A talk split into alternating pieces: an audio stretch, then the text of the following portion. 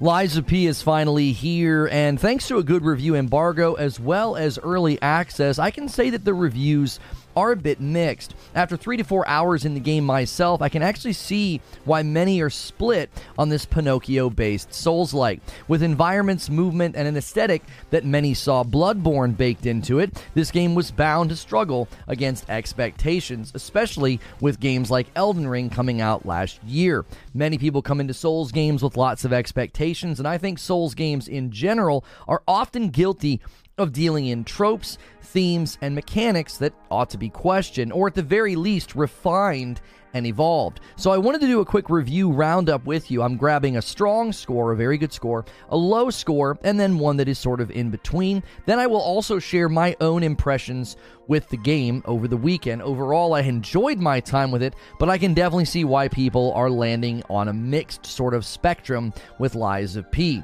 Now, I put all the good information right here at the beginning of the video so you don't have to go searching for it. Make sure you hit subscribe and the bell button so you don't miss my live shows.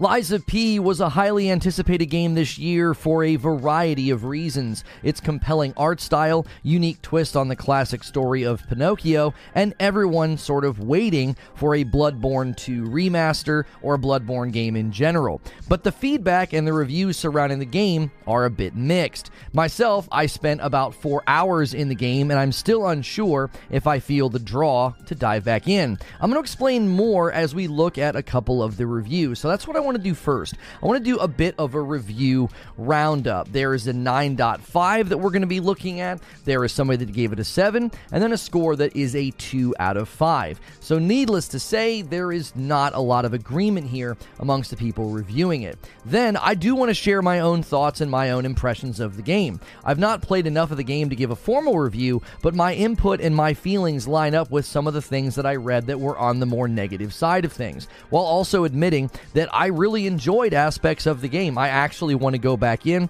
There are elements of the game that I think shine rather brightly. So, first, let's just do the review roundup. As it stands right now, of P has an 81 on Metacritic, and based what I'm seeing and hearing, I imagine it might actually drop into the high 70s on Metacritic once more outlets review it.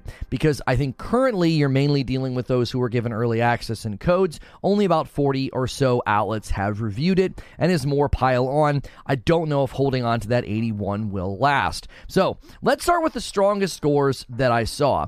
Game Informer gave the game a 9.5. Wesley LeBlanc is the one who reviewed it from Game Informer and has played the game on PlayStation 5 for the review. Now, the reviewer admits he was a bit skeptical about sort of using Pinocchio for the story and for the game, but ultimately concluded that, quote, spinning the tale of Pinocchio into everything of P encompasses is commendable and it works, especially within the confines of a Souls like. Now, while the combat is familiar to a Souls game, LeBlanc felt that the added mechanics and the layers like the Legion arm and even the grindstone, it added good value and uniqueness to the game. He also enjoyed how it was implemented over time. He said the following I love the pace at which NeoWiz introduced these mechanics as it deepened what I could do in combat at just the right moments when I thought I was done learning. Most of the reviews seem to agree that the game is also good looking, so it's not just that the combat's enjoyable or that there's nice mechanics to use, but many people agree that the game is, is good looking game. I enjoyed the aesthetics myself. Game Informer echoed this by saying, Save for a few areas, Lies of P is gorgeous and unique, brimming with the energy of industry in the puppet infested Krat. Now, beyond just looking pretty, LeBlanc seems to have had no issues with performance on the PS5 as well. I didn't have any issues myself. I favored frame rate. I didn't notice any stutters or hitches, and he said the following It helps that of P runs exceptionally well and looks stunning while doing it. My PlayStation 5 captures folder is full of screenshots from this game. I know a game is good and I know it's good looking when I'm constantly sort of stopping and looking at the stunning environments to try to line up and get a good shot. And there were a couple of times, even in my very limited play with the game, three or four hours isn't much, even in that limited play session, there were a couple of times I was like, oh man, this would make a great screenshot. Now, LeBlanc had high praise for the bosses as well. And he said that bosses are good fun and relatively easy, like much of the game, but there are very few extremely difficult ones that took me upwards of two dozen attempts to take down. Most are highly memorable, both in design and how they were seemingly in my head, calling my moves before I even pressed the button. The final boss is an excellent skill check of everything learned in the prior 40 hours. So, 40 hours is a pretty good chunk of time for a game like this, especially given that this is their first outing as a Souls game. I think that's commendable. I think that's a very good size. Anybody looking to get this game, I think that is a very, very good length. I think longer than that can get a bit much for games like this. So, if anybody thinks that's not long enough, I'd be curious as to why they think that. I think 40 is pretty good. He ultimately concluded that I struggled to pull myself away from Lies of P, even when it had me fuming. It delicately balances the fun of a Souls like with the challenge the genre demands and only falters a few times. So you can see why Game Informer gave it a 9.5. He gives it a 9.5. That's like the highest score I could find. Okay, seemingly he had very little issues with the game and enjoyed it very much. Now I want to look at more of a middle of the road review. PCGamesN.com gave the game a 7, and it was written by Lauren Bergin. Now, Wesley LeBlanc from Game Informer also not just of P, but in the past reviewed Elden Ring and gave high praise for it. Okay, so that could be one of the reasons he just fell in love with this game because he has familiarity with the genre. He loved Elden Ring. Lauren has not reviewed any Souls games that I could find, so that could be playing a role with the middling score. Maybe it just didn't, you know, vibe with her. You know, folks that end up playing and reviewing games like this sometimes may just not really connect with the gamer vibe. And some of that just could be like, I don't play a lot of Souls games, right? I don't think there was a, a difficulty issue with her review. It just seemed some of the things she's going to point out might might be because of that, right? I think it's helpful for you to know that. You got a guy who really praised Elden Ring who enjoyed of P. You have somebody who didn't review Elden Ring being like, eh, it's a seven, okay? Knowing that someone who enjoyed one or maybe didn't really play the other, I think that can be helpful in sort of gauging is this review more helpful for you whether or not you should play the game? Lauren thought that the game looked good, but she did have issues with how the human characters look. She said that the human characters are vaguely upsetting to look at. I can say in my limited time of the game, the human characters are very mannequin esque. They're somewhat lifeless. I don't think they're worthy of criticism, though. I think they do their job. Generally, in games like this, that, that we're not looking for like lifelike, photorealistic engagements with the NPCs. They usually just sort of stand there and you know deliver messages to you or let you shop. Okay. She also felt that the difficulty was manageable, and I feel that's a theme that a lot of the reviews looked at. Nobody is saying that this game is overtly challenging or difficult. She said these encounters are hard, but seldom overly punishing and and you'll rarely feel like you've hit a brick wall. And she went on to say that, quote, balance is essential in any game, but it's at the core of Souls likes. Of P manages to tread that line across a plethora of different bosses, and it's genuinely impressive. So again, that's one of the high marks I noticed in the reviews. It's one of the high marks I give the game is the bosses themselves people give that high praise. But also, there's a consistent theme emerging here. This game is not significantly difficult. This isn't like a an older Souls game that's going to kick you all the way down the stairs. Now, one point of criticism that she did have, though, was the weapons themselves. She said, What is disappointing, though, is that some of the game's coolest weapons feel a bit pointless. Now, she went on to go into detail about the non main weapons. They're either not effective or they require so much stamina that their use is very specific. So she thought it was great that there was other weapons, but she was like, their use is so specific, they just don't show up all that much. Maybe she wanted a little bit more variety there. Now, after praising the weapon combining and the dismantling, she did express some frustration with humanity and elements of the game that wasn't explained all that well, and it really didn't seem to make a big difference. The other reviews I looked at had similar thoughts about the choices you make not really impacting the outcome of the game. Now, she continued with a gameplay criticism. She says, It's also frustrating that you have to return to Hotel Krat anytime you want to upgrade your character. I echo this. I ran into the same problem. I was like, What in the world? So there's these thing called stargazers. You just saw him standing at one. Okay, the stargazer is basically your bonfire or your site of grace. And you can use this to fast travel back to the hotel and that's what you have to do anytime you want to level up. So I did this in Dark Souls 3. I actually forgot that this was how Dark Souls 3 worked because Elden Ring changed this. Elden Ring made it to where you could sit at a site of grace and level up because it's just a needless step. If you're going to let me fast travel back to the person that can level me up and I have more than enough of the game's currency to level my character, well, then just let me do it at the actual location. Let me do it actually at the Stargazer. I don't need to fast travel. So again, this is one thing that I think is is a valid criticism one of the reviews we're going to read in a moment talks about just sort of lifting things from the old games and not really questioning them. Overall, Lauren felt the difficulty and the punishment was fair, but also didn't seem to think that the game was hitting the upper levels of quality. So it wasn't that it's a bad game or, or an exceptionally good game, it just sort of lands in the mid. So the 7 score, I think, is sort of reflective of her more mediocre response to the game. It didn't seem like the game was too hard or too difficult, which I think sometimes people assume that, right? If a Souls game gets a bad review or a more middling review, people are like, oh, it's probably a skill issue. She didn't seem to have any issue with the game. Like she she said it wasn't really that hard. That's actually echoed by a lot of the reviews that are out there. I felt her review was fair and it just landed in the more non-impressed category. Sometimes a 7 is seen as a bad score, but sometimes it just means that the game is not amazing or excellent and it's more in the middle of the road. Lastly, we need to look at VG247. They are the outlet that gave it a 2 out of 5, okay? 2 out of 5. That's pretty low, all right? Two out of five is is not a particularly strong score, all right? The title of their review is One of 2023's most frustrating games is a hard sell, even on Game Pass. So that's a pretty that's pretty scathing, okay? That's that's pretty harsh. And this is just the first boss. This is not spoiler territory. I'm not going to show any spoilers. This is a really fun boss, by the way. I really, really enjoyed uh, this fight. Now, the review from VG247 was written by Sherif Saed, and he gave Elden Ring 5 out of 5 stars, and he also gave 4 out of 5 stars for Jedi Fallen Order. So this is not somebody who's bucking up against the difficulty of this game. It's not too hard for him. You know, if he's given 5 out of 5 to Elden Ring and a 4 out of 5 to Jedi Fallen Order, he's familiar with games that have punishing combat, okay? And the review is pretty harsh, all right?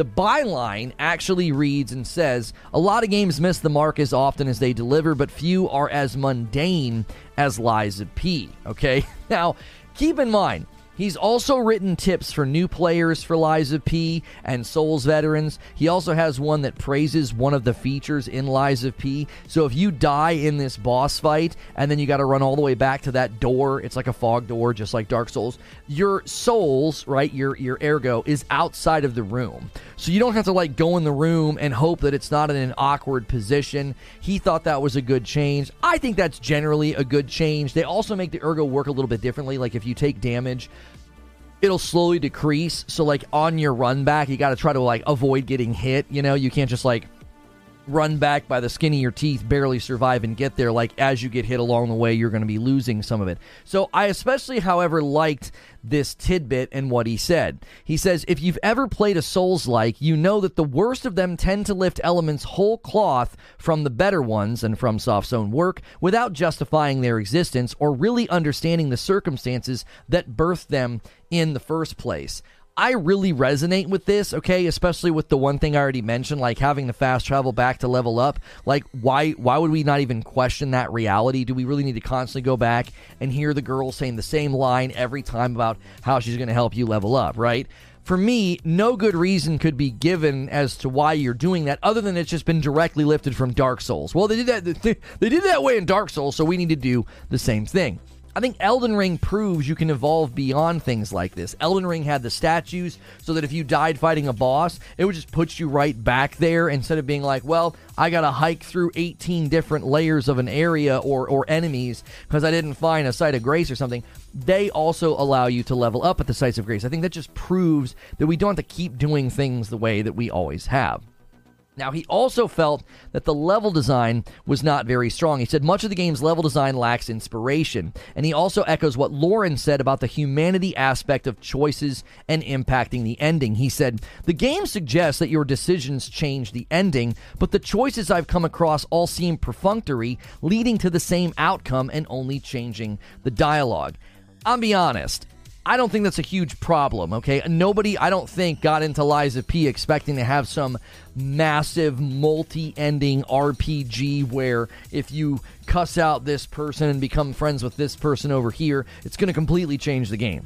I get it. I get that there were sort of different endings in Elden Ring and people like that, but I don't think that's a deal breaker for this game. I do think, though, when games put that in, they should be cognizant of the fact that the minute you put that in your game, people are going to have expectations that it better be impactful. If it's not going to be impactful, maybe don't do it, would be probably my advice to developers. Now, when it comes to combat, he took issue with player incentivization within the systems, and this is when he misunderstands something in the game, which, given his experience, right here is a great sampling of it. You just saw the thing I'm about to talk about. He gets to do the stagger, and then you get to do some big, strong, strong, crazy attack on the enemy. You see how much you know damage that did to the boss. So he he misunderstands something about that, and it leads to some criticism. He says, "In of P, you can dodge, negating all damage. Invincibility frames are generous." So blocking is immediately made redundant, especially because it also costs stamina as well as health. That's not necessarily true. Blocking does cost health, but it's only when you don't perfect block. And I like this mechanic because I think it's creative. So let's say that you do not perfect block, and you're in a more mundane, more smaller fight, and you take a little chunk of health damage. Well, the red is grayed out because you can earn it back. So if you fail on your perfect block, you start swinging and you gain that health back from the smaller enemies. I like this because you don't experience this death by a thousand paper cuts in the open areas because minor mistakes are things that you can sort of course correct on and not constantly have to heal or feel like, well, I was unfamiliar with this enemy and now I have to restart. They give you mechanics within the fights themselves to sort of create that give and take. And also, it is risky, okay, to do the blocking as opposed, uh, as opposed to the dodging.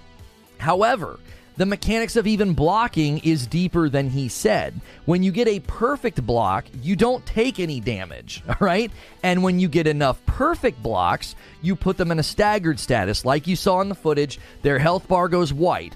And now you are once again in this cool, sort of incentivized position of if I land a really big attack on them, it's a charged attack, that's when you stagger them to the ground, and then you can go up and do the crazy flurry. It puts like some slashes, it even shows you where to stand. You noticed in this little sequence that that's how it worked, right? He basically successfully does enough perfect blocks, and then the bar goes white, and then he has to land a charged attack. So now the enemy is is susceptible to it, and then he goes down. So he actually timed it perfectly. He was already doing the charge attack when the health bar went white, and then he gets to do the flurry there. Okay. So he doesn't seem to understand that. He's making this sort of like, oh, there's no real reason to block. I actually think the blocking is quite cool. There's this immediate incentivized feeling of, now that I've got the white bar, I got to attack them really quickly with my heavy attack. Well, guess what that does? It makes you stupid and it makes you greedy. You will make huge mistakes in fights because that white bar, you're like, oh, it's an opportunity to get a ton of damage. And then you'll make mistakes. Just like when you're trying to earn back some of the health that you lost from a non perfect block, it creates this sort of on the fly sunk cost that will make you make bad decisions. You've really got to navigate and make those proper decisions. So for him to say that it's not properly incentivized, I think is a failure for him to understand the actual give and take in the combat itself. I do think this is one of the things that should be praised. It's creative. It takes on a whole nother flow than other Souls games that I have played. I've played Demon Souls, I've played Dark Souls 3, I've played Sekiro, I played Elden Ring, I played Jedi Fallen Order and Jedi Survivor. These are all games that have different varying degrees of Souls like influence or Souls like style of combat. And I think Lies of P should be commended for the innovation that they bring to the moment to moment fights because every fight's going to be a little bit different. If you heavily lean on perfect blocks and you pull a bunch of them off, you can completely screw it up by falling prey to being like, oh, their health bar is white. I need to do a charged attack. I really, really like that element in the fighting, and it seems completely lost on this reviewer. Okay, so yes, Dodging is effective and safer, but it has less potential payoff. You're not going to be getting those staggers nearly as often. I'm going to come back to this in a moment because he brings up the stagger. Again, I don't think he understands how it works, okay? As he notes later in the game, you do need to be able to perfect block because dodging's not a one size fits all answer. In this in this clip, you'll notice when the boss flashes red, that is an attack that you cannot dodge or you cannot block it. You have to perfectly block those big red attacks. Those create, I think, really cool moments where you better put up or shut up. You're either going to perfectly block it or you're going to get obliterated. And the reason you can't dodge it is your iframes don't count against the red attack. That's another unique thing brought to the game. Most games that do the here comes the red attack are attacks that cannot be parried, so you must dodge.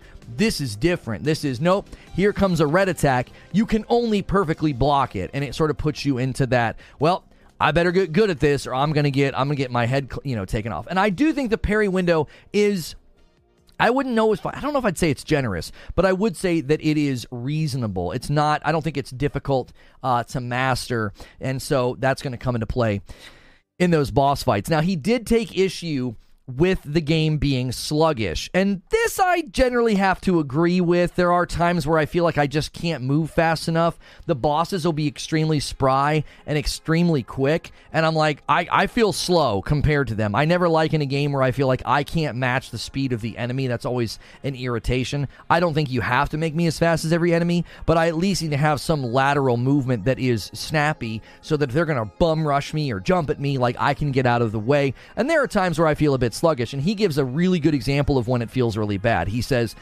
the sluggishness is best represented in your knockback animation. The time it takes you to get back up after getting knocked on your butt is enough to eat another hit on wake up. It's infuriating. Now, this I always agree with. Anytime a game makes me scream, like, get up, like I'm screaming at my character to get up, what are we doing? Horizon Forbidden West was notorious for this in its vanilla state. Aloy, like, took a nap anytime she got bumped to the ground, she just laid there. They lowered the time that she lays there because it was so frustrating. It is rather lengthy in Lies of P. There are times where you feel like you kind of get stuck in a stun lock.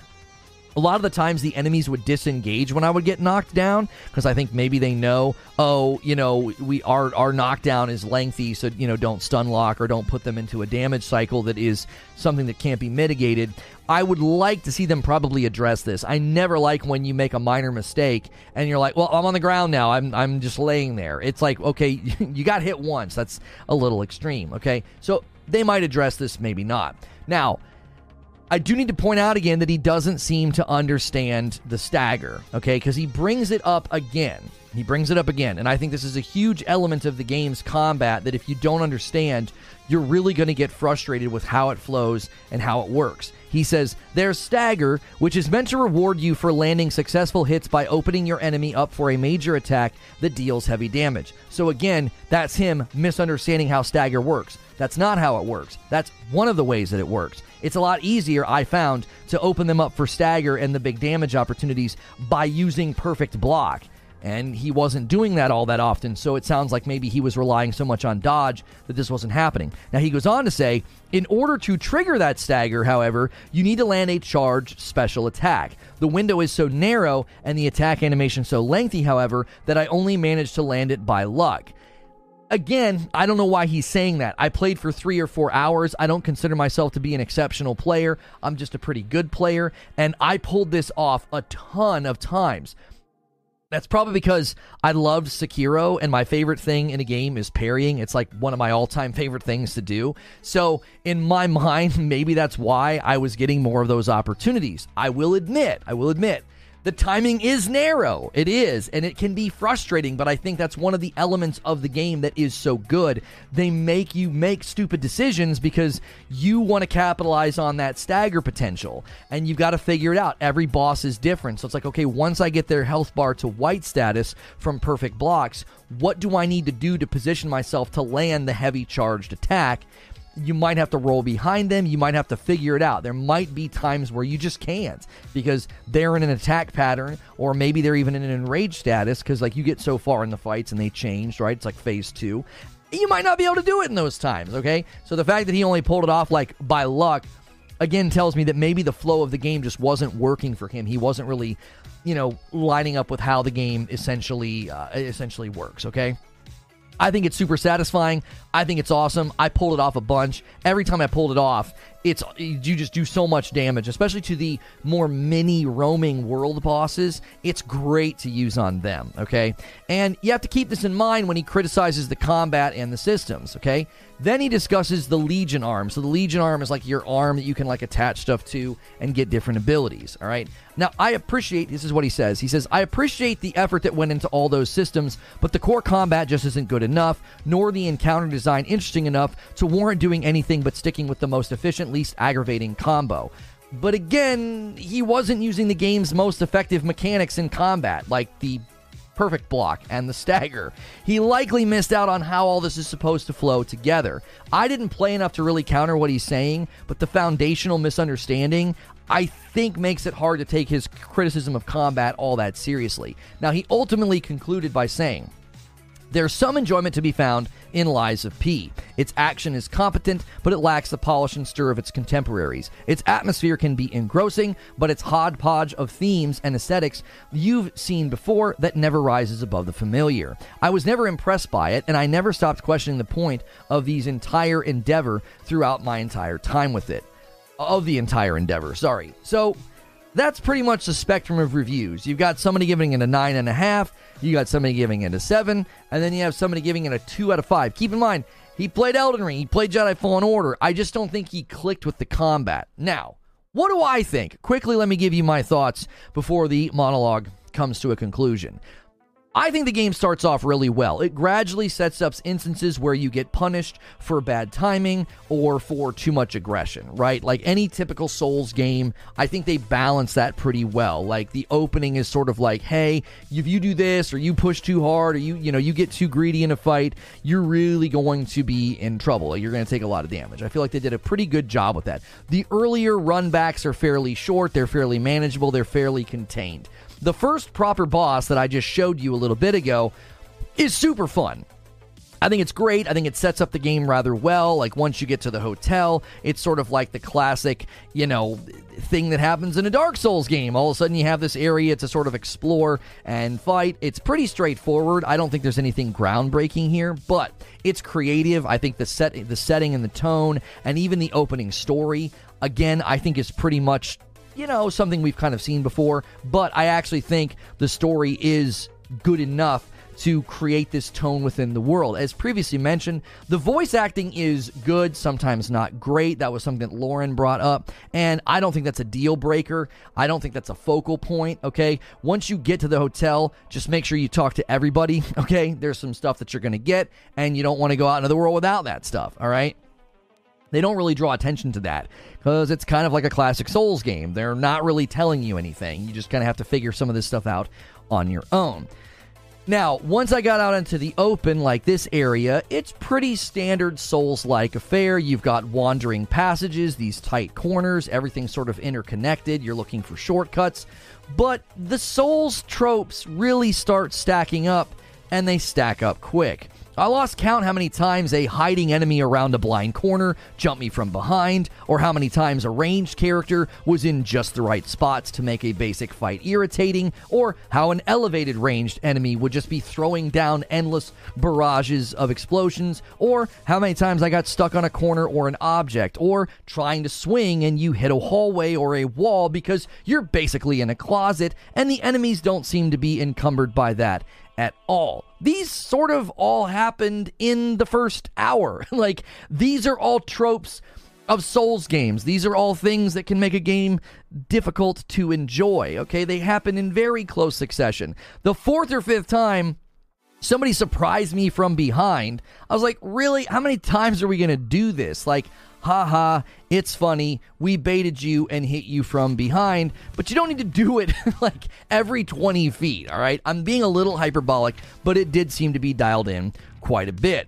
It's sort of like had me rolling my eyes. Like, okay, you're just doing things other Souls games have done, right? It's like when your kid starts copying what you say. It's funny the first time or two, but then it just gets old after that, right? I know this is not an indictment of the whole game, but this is the runway to get into the game. I would have preferred if they leaned away from the Souls games tropes and maybe just, you know, got more got more innovative in their own way. It just starts to stack up very fast, as I said. As is customary with Souls games, you learn the layout and the runbacks become a test of how many enemies that you can skip because you don't want to keep fighting them. Beyond that, it can get quite mazy and unclear where you should go. I eventually killed a mini boss and I got a key, but I couldn't figure out where I was supposed to go. And given all the things I just mentioned prior, exploration feels like a drag because you know all those Souls tropes are waiting for you around every corner. In general, I think the combat and the mini bosses and the boss fights make up for some of this. I genuinely wanted to keep going. I also like how the world had these roaming mini bosses and they didn't have like the classic name and health bar at the top of the screen. And if you clear them out, then they're not there anymore. And that feels very satisfying. It makes the world feel like you're having a bit of an impact on it. Overall, I could see this game being both inviting and enjoyable for Souls like fans who probably expect everything but they're not going to be as annoyed by it as I was. They'll say, well, it's a Souls game after all. Yes, I get it. There's nothing wrong with staying in the lane of the genre, but I feel if the early areas and fights are any indication, the game didn't really branch out or evolve enough for me to sing its high praises. For a first outing, I think this is a great game. And I think that context should be considered. But the challenge of any game like Lies of P and what it faces is twofold. First, this year is incredibly full of very big and good games. And secondly, there's a long history of Souls likes that they have to kind of go up against, and it just checks a lot of those boxes. For now, I will say that the combat and the boss fights are calling me back to the game. I actually want to go back. That's more than I can say for other games that I've recently put down. And that, I think, is to the developer's credit. I just hope if they decide to make another game like this in the future, they sort of shed the wooden design tropes of the past, and much like their protagonist Pinocchio, they can come into their own a little bit more.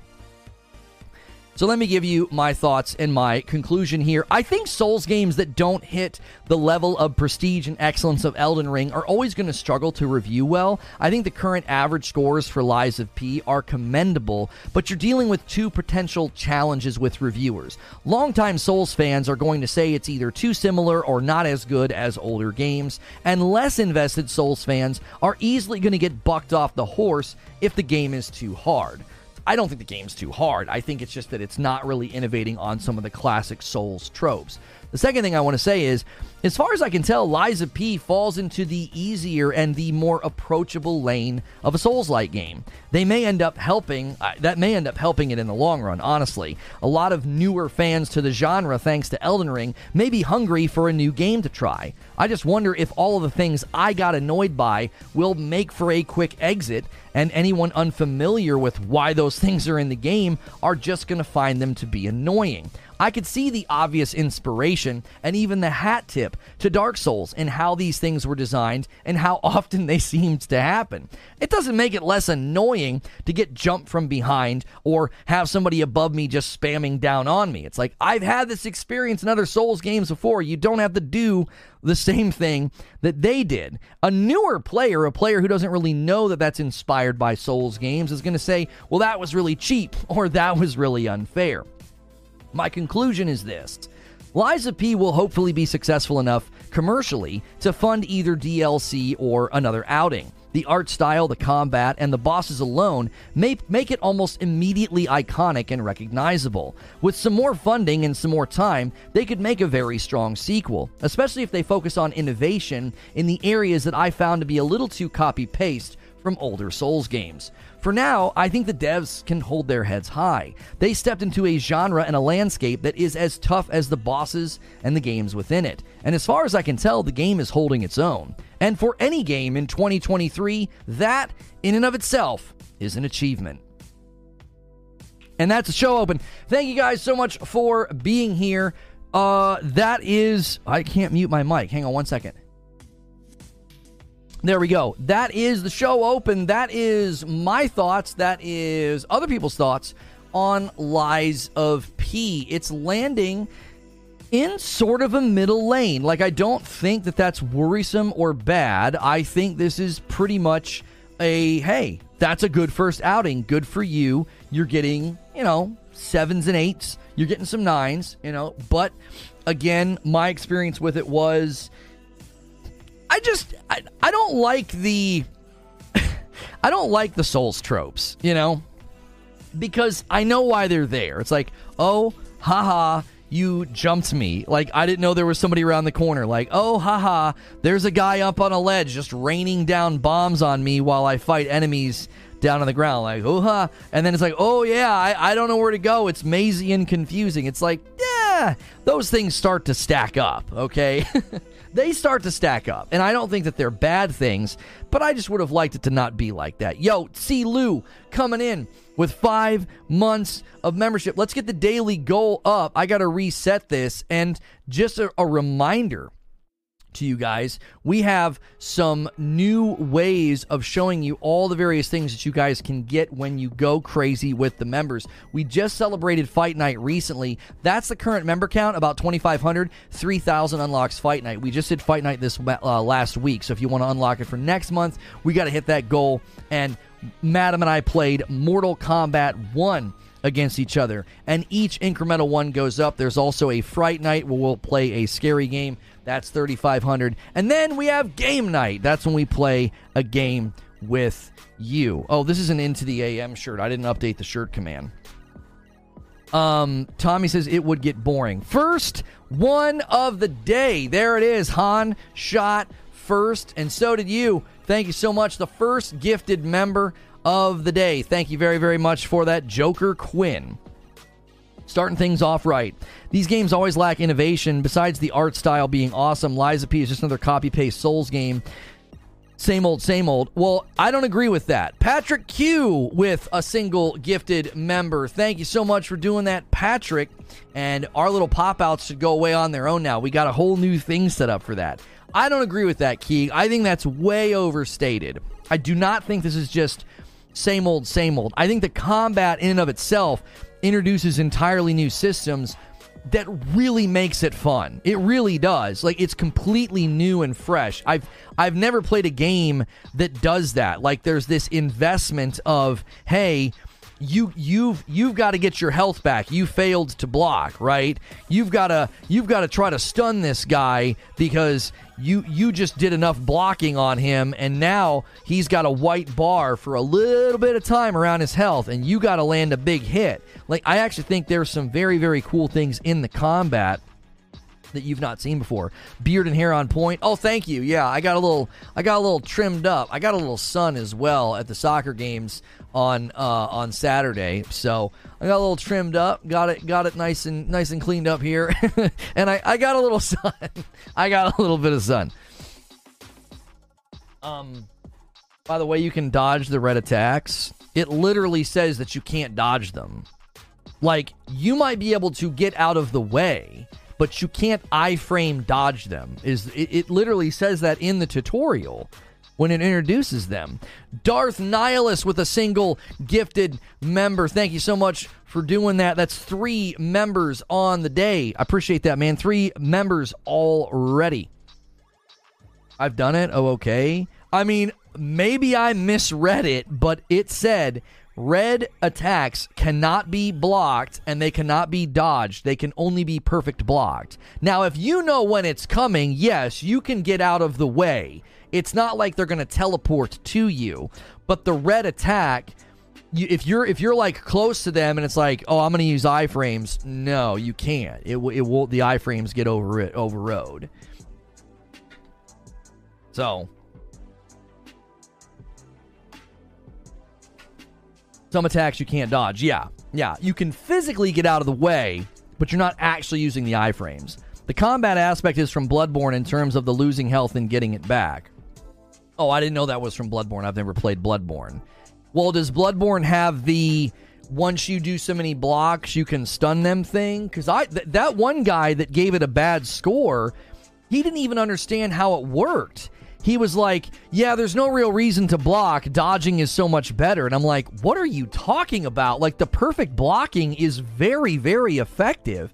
You get a couple of those in a row, and then they're and then they have their white they, they have the white thing around their health and now you just got to navigate positioning so you can land the charge hit there's there's a really really good song song and dance in that. I think it's baked in rather well. Zinthos with a single gifted member. Thank you so much, Zinthos. Appreciate that. The next one will be a 20 bomb layup. Thank you so much. Bloodborne is closer to classic Souls. That's the rally mechanic in Bloodborne. Bloodborne had the opposite rally. How does rally work? Yeah, iframes is invincible frames. Meaning, like, if you're rolling on the ground and he hits the ground right there, it doesn't register the hit because you're invincible during that animation. There are frames of the animation, there are frames where you are invincible. So it's like, not invincible, not invincible, and then it's like, okay, boom. So, like, frames three, four, five, and six, you're invincible and then once you get to frame seven and you're coming out of it, you're no longer invincible. I'm I'm not giving you a very you know a, a specific explanation. That's just kind of technically how it works. Like as you go to roll, like frames one and two, you're not invincible yet. But once you're on the ground, like once you get to frame three, then like four, five, six, you're invincible. You know, six, five, four, three. Like if you just play that back and forward, back and forward, that entire time you're down there, you're invincible. But then once you pop back up in frame seven, you're no longer invincible. That's essentially how it works. Lies of P is annoying. What's annoying about it? I got annoyed by the I got annoyed by the maziness. Like I'm not kidding you. I turned it off because it was like just tell me where to go. Why do we have to do this thing of like it's mazy and you have no idea where to go and you're having like you're having to like run past enemies that are annoying or throwing stuff. It's like I don't know. I feel like I remember I had that realization in Dark Souls 3 where people like just run past the enemies. So you create this incredibly intricate environment and all these really challenging and frustrating enemies. And then you basically incentivize me to just run past everything because, well, now I just need to figure out where to go. Like, ooh, I got my key. Good morning, feed. Good to see you in the chat. I got my key well now i've got to you know i now i've got to figure out where i'm supposed to go and i'm just running past everything hoping i don't get like cornered or snagged.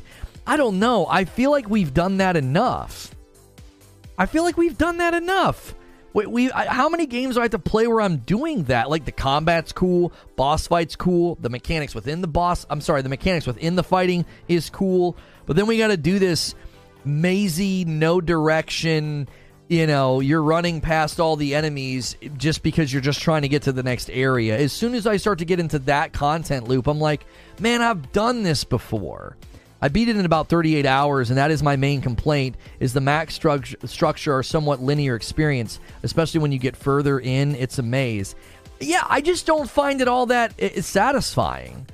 It's like, oh yeah, the door's over here. They completely missed it. It's like, is that like, is that satisfying? Like, I don't know. Maybe it's because I'm a late, I'm a late comer to Souls games. Right? I'm a Johnny come lately. Like, okay, yeah, I'm way late to Souls games. So I don't have this, like, relationship or nostalgia with them. So when they start drawing in some of those things, I'm like, bro, why? Just tell me where to go. I ran into that in Salt and Sanctuary. Because everywhere you go, you're getting obliterated. Everywhere you go, you're getting attacked. So exploration is just not exactly an enjoyable experience. So then you just end up running past everything. You know, Bloodborne's like that too. It's just personal. Bloodborne's so good better than Elden Ring? Well, I mean, that's obviously a matter of preference. I liked how Elden Ring respected my exploration a lot more. I didn't feel as if. I actually did not feel like Elden Ring ever got that mazy. I just never felt like it did. I think Elden Ring spoiled me in a lot of ways. You get like boss checkpoints, so you don't have these painful runbacks. You you you. It's not nearly as mazy at all. I also feel like Souls. I'm not Souls. Sorry, Elden Ring Elden Ring basically said if you want to explore, there's mazy areas and there's like cool things to find and rewards to find, but you didn't need to like solve the maze to progress. Do you see the difference? I don't know. I think it's a preference thing. I'm not saying that they shouldn't do it. I'm not saying that it's a that it's oh hey how dare you. I'm just kind of saying eh, really, you know, I kill everything the first time through an area, but I'm not killing everything every time. Precisely. This was actually a really fun fight here. Bobby on the beat with his big old Billy club. Um, really, really fun fight. Once I finessed the blocking and was able to get the big stagger on him, it felt really, really good. That's another thing that I feel like the guy, the the, the two out of five, the VG two four seven review. I feel like that was the thing he was missing out on is when you start finessing a fight like this and you get those perfect blocks and then you get the white bar see the white bar around his health like he didn't really capitalize on it and that's okay but if you do it through perfect blocks, it's really enjoyable. It really, really is. Like you really feel like, oh yeah, let's get the coffee. Let's get the coffee in the shot. Uh, the light roast should be here this week. I believe it's supposed to be in town here on the 22nd, so we'll be able to take light roast orders uh, again.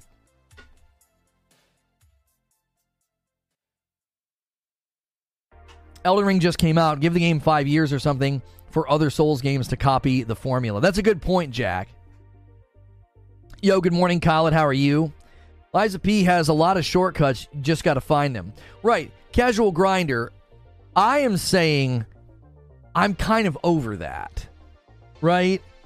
I think one of the one of the thing oh it's shipping on the 22nd not arriving yeah.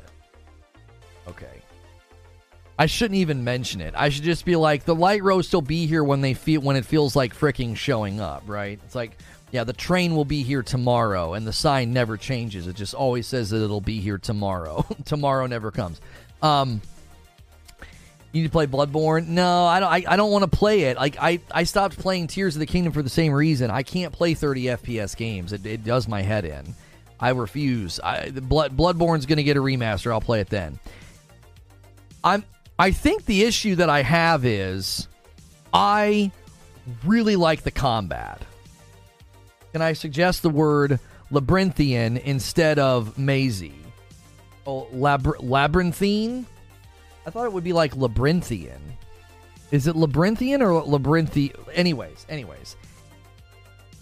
I'm to say mazy. I don't vibe with it because I don't get satisfaction from it. Does that make sense? If you put me in a boss fight and it's tough and he beats me 17 times and I finally get him and I finally beat him and I finally get his timing down, I take lots of satisfaction from that. When I finally figure out that, like, oh, you wanted me to go over here and then there was like a staircase like I don't take any satisfaction from that. I'm not like, wow, I really, I really did it. I really solved the labyrinth. You know, I got to the middle and and and faced off against the Minotaur. I'm just sort of it. I don't think there's a lot of satisfaction from it. I think it's more of like a. Again, I think it's just a design trope from Souls that's what that's what I felt like the VG two four seven review was good for. He's like, you just lifted whole cloth from the previous games, and you're like, yep, yeah, let's just do this again. It's like, why? You don't you don't need to do that every time. Every Souls game doesn't need to be like, figure it out, man. There's 18 winding passages and a cryptic message about finding the water. It's, it's good luck. Do you see what I'm saying? I'm not trying to bash the game. I've enjoyed Lies of P. I want to go back to it. But there were so many Souls tropes in a row that I was like, bro, are you freaking kidding me? The fourth or fifth time I went to do something and some guy jumps me from behind. Like, really? How many times are you to do this, man? and then you got the guy, you know, raining down bombs on you while you're trying to just fight a couple of enemies. It's like, come on, man. Every Souls game has done this. That doesn't mean you have to. the best parts of Elden Ring were the legacy dungeons with the maze designs.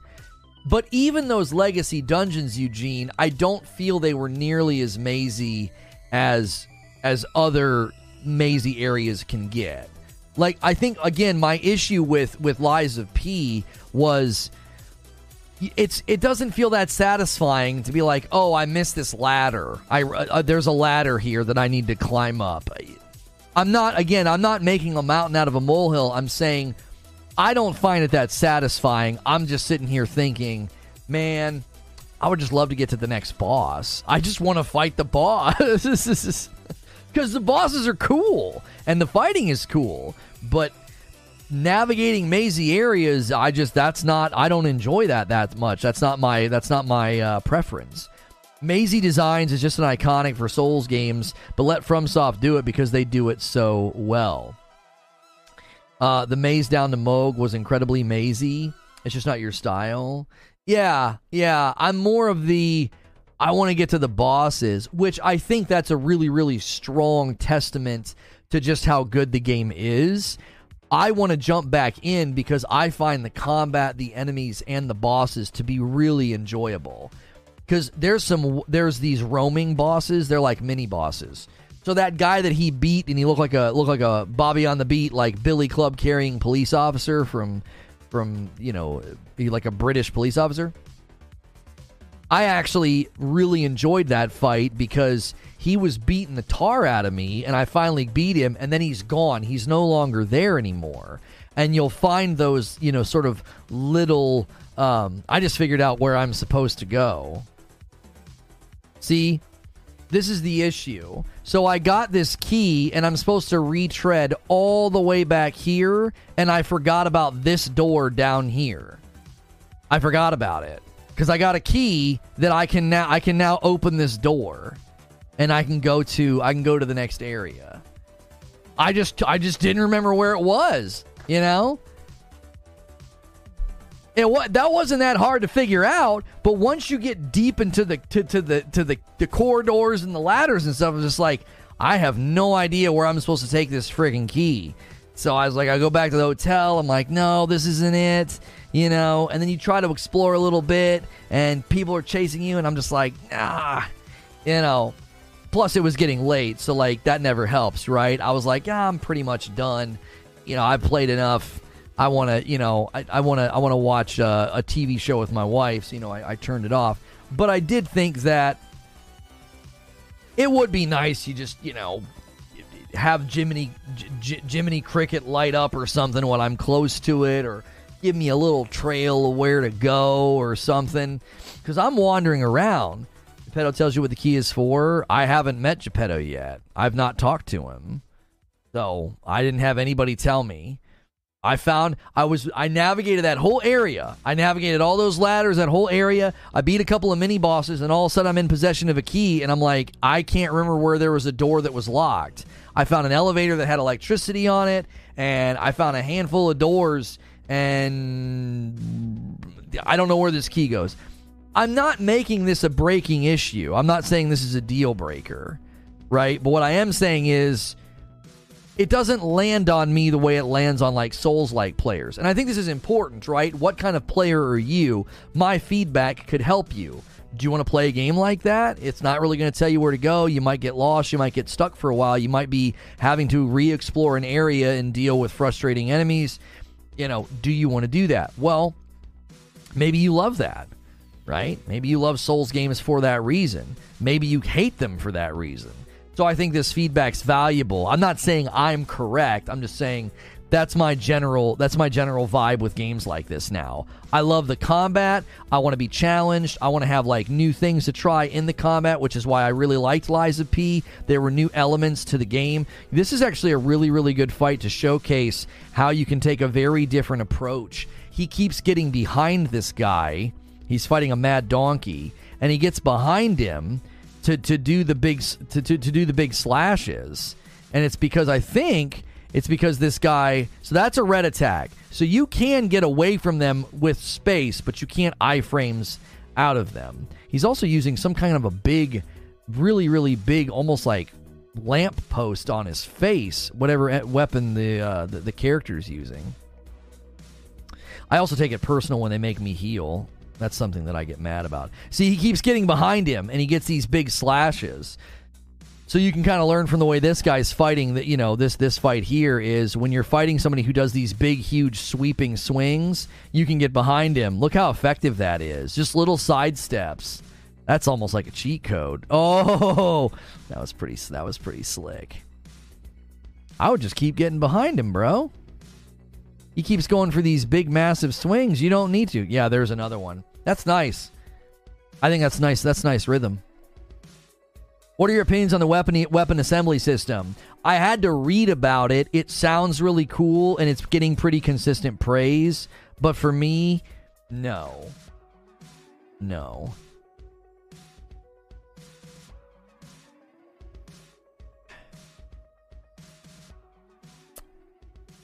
Uh, that's how I beat the boss in the demo. Oh, nice. Mandatory damage from falls is not acceptable. Just me blipping. I don't see any evidence of blipping today. Maybe lower, lower. Rissick comes in with the first five bomb of the day. Thank you so much, Rissick, taking us to nine on there. We've got a little bit of a ways to go to our first big goal. If you guys want to get us back up in contention for all the cool things that we do on the channel, all the unlocks and all the special segments, we are currently at 2,500 members. And the uh, the first big goal is 3,000. You're within 500 of that, and that is Fight Night with Madam. That's when we play a game against each other. You missed Fight Night this last Friday. We played Mortal Kombat 1 against each other. It was pretty funny. I don't know. I didn't say fall damage is not acceptable. Somebody in chat said it. Hmm. He won up Donkey Man. He did. I feel like that's what you could do in all the Souls games. Get behind them or just say clustered to their feet or legs. It depends on the boss. It depends on the boss. Like, I do think, at least in this game, I don't think you can do that every time. I found that block, like perfect blocking, was way more I felt like it was way more effective to lean on perfect blocking. Rissick comes in with another five bomb. He's doing his own member train right now. He's like, if we don't get a member train, I'll do one by myself. Thank you, Rissick. I appreciate that so, so much. Putting us one away from a 10 bomb layup at 15. Thank you very much. That's 14 members already. And 10 coming from Rissick. Yeah, you can see here what he's using he's using hang on he switched to the he, that's a hang on it's a electric electric coil stick handle is what he was using. And oh so i'm assuming he he did he combine that? Devil's cut with the layup. Such an easy one to do such an easy point to score and he sets it up at 15 out of 25 thank you very very much the devs specifically designed in the fall damage, so clearly they thought it was not acceptable but desirable for them. I didn't have an issue with fall damage. There's ladders everywhere to get down. You should play more than the first three hours, which is essentially the demo. Well, that's not true. I mean, I didn't play that far in the original demo. So I got all the way to the hotel, got past the hotel, and then was roaming that initial area and beat some of the first bosses. I want to go back and play more. Today was more about I gave you a review roundup of official reviews, and then I gave my own impressions. And listen, when reviews are echoing what I'm saying in the first four hours, then, you know, uh, do we fix the coffee alerts? I'll hang on. That's the wrong one. Um, I don't have coffee alerts in the scene anymore because they weren't working. I think I got rid of them. If you ordered some coffee, I'll definitely shout you out. We're working on a solution for that as well. The thing we were using, it like never worked properly. It worked for like a day and it wouldn't play the sounds. Yeah, we got one coffee order in here and thank you so much. I'm not going to read your full name. Um, wait, I recognize that name. Red Rhino. Were you Red Rhino on the other platform? Two bags of dark roast. Thank you so much. Somebody ordered some coffee. We don't really have. We have this, but that's like that's basically like once the light roast returns, we're going to use that to kind of announce it. But eventually, i will have some pop outs for coffee.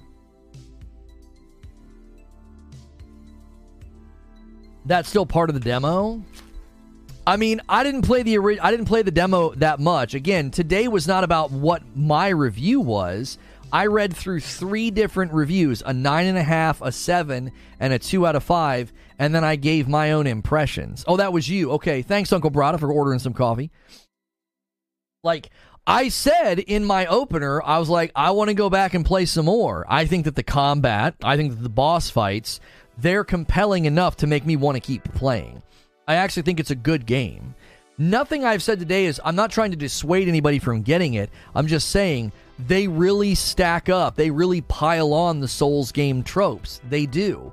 You got to go back here to this this home base and have a really pretty lady level you up. You can't level out in the world, okay? When you're fighting, you're constantly going to have guys like surprising you and smacking you in the back of the head from behind. You're going to have a perfectly placed range enemy that's like shooting you while you're trying to fight, or a range enemy that's above you throwing down bombs while you're trying to fight. It's kind of mazy. You don't really know where to go some of the times. Those things stacked up so fast in the first like hour. Like once I got out of Hotel Krat, it was like in the first hour, I'm like rolling my eyes. I'm like, really?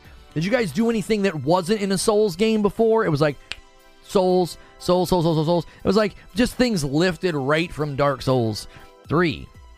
So I'm not saying that those are bad things, but I I find them to be a bit of a turnoff. I'm like, yeah, you know, you don't have to do that. You can have your own game be its own thing in your own world.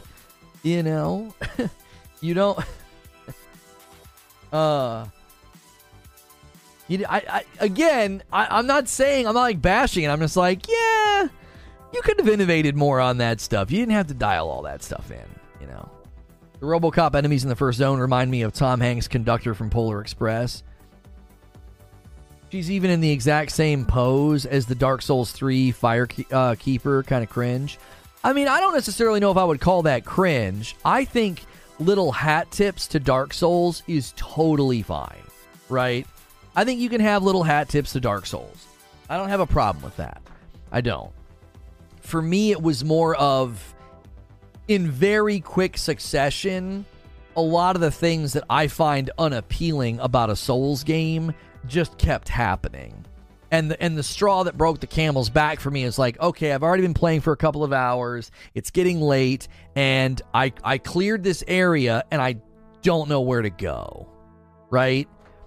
That again, it's not a deal breaker. It's just one more thing that's like, you know, I was like, I remember this in Dark Souls. As a streamer, I looked at chat and I was like, where am I supposed to go? The game doesn't really tell me. And they're like, well, you know, you got to go back and up this corridor and through these stairs. It's like, oh, I got it. I, I see where I'm supposed to go. And, you know, I didn't have that. So I was like, yeah, I've played enough, you know, cuz I was just going to get to the next area and save it anyway. That's what I that's what I was going to do. I was going to get to the next area, likely find a stargazer, save it and then be like, "Okay, I'm done for the night." That satisfaction of like finding the key, you know, it didn't really land on me cuz I was like, oh, "I can't remember where this is where this is. I don't know what this is for." You know, I've been wandering around this place for, you know, an hour and a half, 2 hours, and I don't know where I'm supposed to take this. So, Oh, there was another big boss after the Mad Donkey in the demo? Huh. I think any game needs its own identity rather than a love letter to another game. Well, and in some, I think in some cases, Hilly, Lies of P certainly has its own identity. I think the combat, I think, I think the combat systems with the Legion arm, I think the combat systems with how Stagger works, I actually think it's very much its own identity. I do. I think the negative review missed that the negative review, he totally missed that aspect. Because he's sitting here talking about the game and he's like, you know, Stagger's not well incentivized. I was like, what? I I was like forcing myself to do Stagger. I wanted to get good at it. I want I'm sorry, I didn't I didn't say that right. He said that blocking wasn't properly incentivized. And I was like, yes, it is. Blocking is amazing if you can land consistent perfect blocks in a fight, it's really, really rewarding. Like you really, really feel that it's worth finessing the perfect block. And if you don't perfectly block, you still mitigate some of the damage and can get some of it back. You just have to land some hits on the person that just got got some damage on you. I did. I liked that give and take. I thought that was really creative. And then they, they, they put these guys in the world. This is like a mini boss where he doesn't have a name, but if you beat him, he won't be here next time. At least that's how the first one I faced worked. I'm assuming that's how he works. Um, And see, he's going, he's going, he's trying to stun. This guy's trying to brute force the stun. This guy's, this guy's perfect blocks are so easy because he has these big winds ups. These telegraphs are so readable. and right there, he did that differently. So he didn't block that. He he hit him before he hit him before the hit came through, which successfully did two things. That's not how stagger typically works. So you're going to notice what he does here is he actually successfully staggers him, white bars him, and staggers him down in one swing because he does the charged attack. The way I was doing it is if you perfect block enough, their bar gets white. Now you hit them with a charge attack and they'll go down. And then you can get the big flurry on them. So I do think that the blocking adds a nice layer, I think, of, of risk and reward.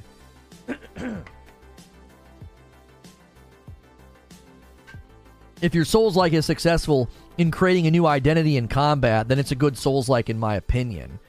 Yeah, I think in a in a in a sea of games doing Souls like combat, like Thymesia did some pretty cool things. I think Thymesia had had some good good ideas and some good combat things that they experimented with. And I think Lies of P is also I think is is quite good in in the realm of combat and and in the realm of uh, of innovation. Can the enemy block you? I believe so. Actually, they might just be the enemies that kind of no. There are enemies that can block you. There were these guys with these big long swords that they start they they hold the sword up and they'll block what you're doing. Some of the enemies just stand there because if it's a boss, you're chiseling away at their health. They don't really care. They'll just kind of stand there and then they'll eventually swing on you. But some of them, yes, uh, they can block you. Thymesia was lower quality than Lies of P. Yeah, I would say Lies of P is a more complete package, like art style, world design, enemy design, even the combat itself. I think is quite good um, in Lies of P. I thought Thymesia was good, but Thymesia feels more like an indie game this feels more like an in between. Like Lies of P feels like it's it's more of an in between. It's not an indie game. It's not AAA. You know, it's like a double A. It's like right. It's like more in the middle. So here's this guy. This guy. I didn't get to this guy. This this fight I'm sure is going to be amazing. They're giving this guy a nice little nice little intro here. Oh, his head can flip. That's creepy. Let's see how I want to see how large he is in the arena as far as like how much oh, he's taking up that whole center area. Skillet really liked it. I think there's a lot to like. It's a scrapped Watchman. Oh, he's like crawling around. Okay, big wind up. Big wind up. And unblockable. Perfect block needed. He doesn't perfectly block. Okay. Yeah, this was like a good fight. I think this is one of the reasons people have praised it. You can see why the game is more approachable than other Souls likes. Because the, the attack telegraphs are very, very readable. Even in your first time, they're extremely readable. You know when you almost know when the attack's coming. Now that was a bit of a flurry, but it was still very readable. And see, he's he's taking he's taking the path of dodge, right? and he got him. He got him. He got him stunned. He successfully staggered him. So he's using a particular playstyle. He's using the Billy Club and he's using dodging and big windups. I would not do that. I would go for perfect blocks because I feel like some of these telegraphs are pretty easy. Now, not the one that he just did. The swipes on the ground were pretty fast, but the big windups up top, I'd be perfect blocking this guy and trying to stagger him that way. That'd be fun. It looks like he can. Oh, that's a pretty big area of effect uh, slam that he just did. I wonder what happens if you perfect block when he first lands on that. There's the electricity still on the ground, though. I wonder if it still hurts you. Yeah, see, when you when you rely on dodging, he's given up so much so much space there. He's having to do full retreats on those flurries instead of just going block, block, block. It's a it's like a it's like a three block with a faster rhythm on the back too. Block, block. Oh, that was only a double block. Yeah. P's character looks really well animated. Yeah, yeah, I think the animations in the game, oh, that was actually pretty dope. Oh, he's going to get him here. He's going to get him. Yeah, he got him. That was a good fight. That was a good fight. No more health. Le- oh, he had one heal left. Eliminated. That was a good fight. That was a good fight. That you can see though why people are. That's where the praise is landing. People are praising the combat. People are praising the bosses, and they're praising the approachability of the game. Right? if Pinocchio is made of wood, electricity should not hurt him. Well, he's not made of wood. He's like he's half um he's like half he just has like a robot arm. Well, maybe not. He might have more to him that's not. Dodge dodging is useless, parry or block. I mean, this guy, this guy that we just watched play, he relied almost entirely on dodging and heavy attacks, and it went pretty well for him. You have different classes, just one dude called P. Well, you have three different fighting styles. There's balanced, there's like a heavy, and I forget the name of the other one. And when you choose one of those three weapon types, it obviously is going to change your fighting style. And but you're always playing as as Pinocchio. There's not like other people to play as. You can really make Pinocchio look crazy too. There there are some really really wild outfits you can wear and you can make yourself look nuts. There's like this mask from like the very first boss you can wear and yeah, you can make yourself look like a crazy person like some kind of a fair attraction or something. That was the last boss of the demo. I remember the demo having issues where they patched the dodging, they fixed it, but it was after the demo.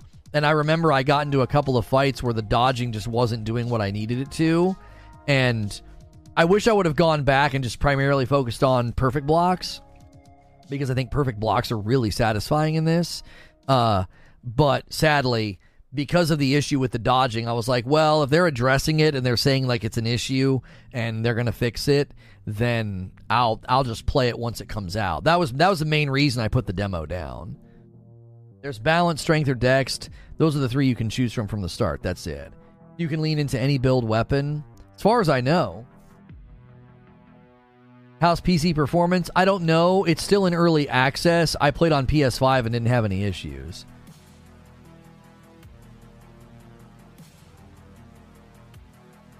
perfect block is definitely the way. Sane is saying that the performance on PC is really good. I didn't see any complaints about. Uh, I didn't see any complaints about performance anywhere. The complaints I saw were generally centering around the. There were complaints about the guy that gave it like a two out of five. Again, his complaints of the combat seemed to stem from the fact that he didn't understand it, which I thought was interesting. I was like, if you go and look at my, my show open, I talked about how the first guy had reviewed Elden Ring, and the second person we went to was Lauren from. Um, who, did she write the review for? I can't even remember. It was it was Game Informer, and then it was PCGamesN.com. So it was Game Informer, PCGamesN.com, and then it was uh, VG247. And she hadn't reviewed Elden Ring, so I thought, well, maybe she's going to be critical because of the difficulty or something. And no, her her reasons for saying it was more mediocre was like art style, like the story didn't really land on her, the voice acting. Like hers was more of like an aesthetic vibe criticism than like uh, a difficulty thing. Yeah, so according to the critic reviews, on Metacritic, of P has an 84 on Xbox, an 82 on PC, and an 81 on PS5. And he says Game Pass effect. It's a quantity effect more than anything, Eugene. I would expect that 84 to drop if the, if there was 45 of the reviews instead of 15. They have one third the amount of reviews as PlayStation. So as the quantity of the reviews go up, the score goes down. That's why I said I don't even know if Lies of P is going to be able to hold on to the 81 that I saw because it's like I think the more people that review this, the more it's going to land in the mid. It's going to get, you know, sevens and stuff. Haircut, yes. Emissary says, don't forget to like the video. Yeah, guys, solid turnout for a Monday. Gaming news is is slowed down a teeny bit in between the Nintendo Direct and the PlayStation Showcase and the Cyberpunk stream. It slowed down a little bit, so we wanted to retreat back to this and say, hey, let's give you a review roundup, a Lies of P review roundup. And uh, the Tokyo Game Show is happening this week, but it's like happening super early in the morning. So if anything major comes out of that, we will cover it. So make sure you're smashing like. Help us with the daily member goal. William Brimmer jumps back in as a member. Give me one second. I got to open the office door. It's like so cold outside that the AC's not kicking on.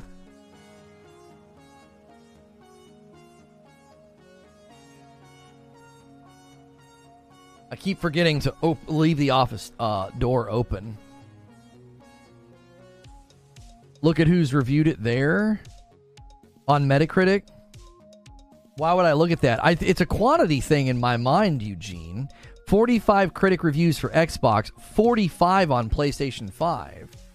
That to me feels like you've got way more people reviewing it, which is going to lower the score. I think that always happens. Like not not always, but I think inevitably the more people review a game, the harder it is to maintain the score. I said that about uh, Starfield on Steam when it was at like an 86%. I said, well, that's only 12,000 people. Let's wait a week. Well, look what happened. It dropped 10 entire points on Steam. It dropped from 86 to 76. Look at the balance. I, I don't understand. What do you mean, look at the balance? Positive 38 people gave it a positive, 4 gave it a mix, and 1 gave it a negative. I'm not sure what you mean. It has an 81 out of 45. I'm not I, I don't I don't get the point that you're driving out. You have new you have neutrals at 8 and Xbox outlets at 90 plus. Oh, you mean look at the actual outlets that reviewed it or whatever. I mean, that certainly is probably playing a role that when a game lands on Game Pass, Xbox outlets are going to give it a more favorable score because it's seen as a value to Game Pass. They're like, not only is of P a really cool new game, but we we didn't have to we didn't have to we didn't have to buy it.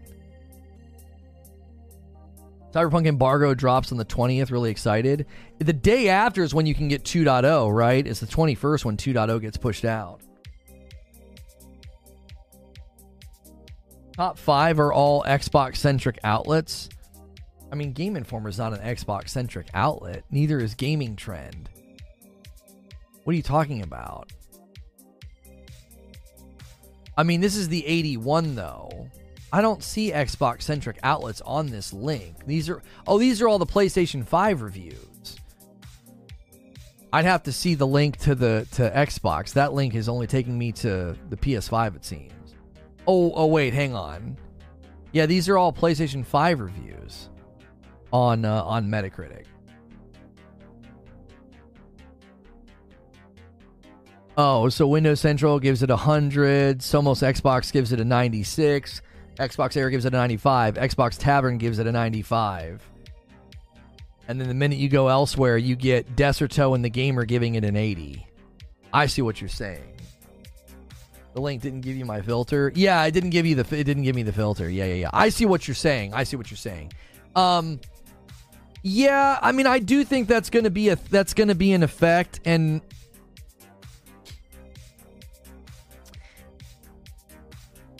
at some at some level is that a problem? Like if you're on an xbox and you go to an xbox outlet for a review of lies of p and they give it a more favorable score because of the fact that it's on game pass doesn't that resonate with the audience that's going to those sources anyway? They're like well yeah you know I, you're I'm going to be more favorable eh, if I didn't pay for the game I'm going to be a little bit more tolerant of stuff. I don't know. It cuts both ways because if a game is not particularly good and it lands on Game Pass, I feel like the user base can abandon it a lot quickly, a, a, a lot faster. I'm sorry.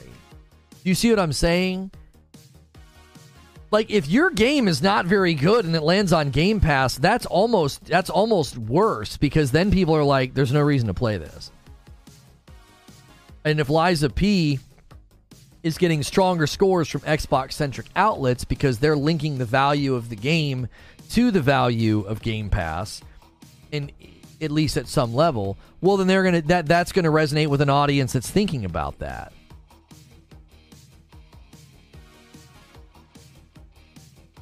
No, run it, creature, because the real reason they're doing this is still tied to mobile. The POV of the video still stands. They can walk back as much as they want. I, I, I we're running that piece because I think the real reason what they're doing is has been discovered.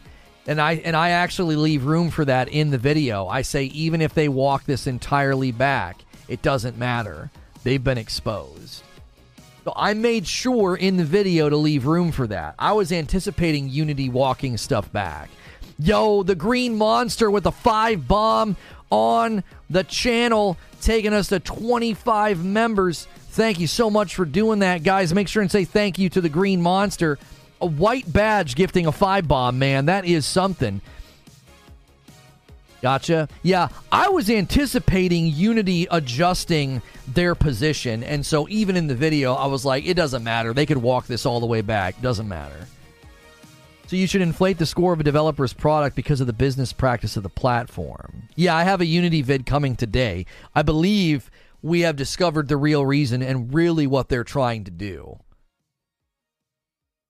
Yeah, you mean taking us to 20 members? Sorry, sorry, I misspoke. Yeah, Green Monster takes us to 20 members with his with his five bomb. Thank you so much. That's going to put us really really close to 2600 members, I think. Cuz we were we are like we are like in the mid 2500s. Putting the 3 uh 3000 in within reach. The, this is the this is the first goal that we're working on right here is uh is fight night with Madam and myself. I like the new member goals transition slide out thing. Yeah, yeah, creature design those. They're like little they're like little homemade alerts that we came up with. Am I going to be playing the first Descendant beta? I don't know. I've not enjoyed covering that game, so I'm not sure. I'm don't like covering anything that goes in the direction that that game's coverage goes. It's irritating. Hours of work and research turned into a 20 minute dismissal. Uh, what's a non Game Pass Xbox user supposed to do? Yo, it's good, Broken Lobo. I mean, I don't know what you mean, Eugene. I, I don't know what you mean. I mean, in my mind, again, I'm not saying that they should give it a better score. I'm saying, is it really a problem? Everybody knows what's going on. It's not like you go to that review score and you see Xbox in the name and you know of P lands on Game Pass and you're like, well, you know, another five bomb coming in from Lord Finesse. There it is. It's going to be a race for the Agent of Chaos. That's our first 25 achieved. Thank you very much, sir. Like, we know what it is. We know what it is. We're like, yeah, it got a better score.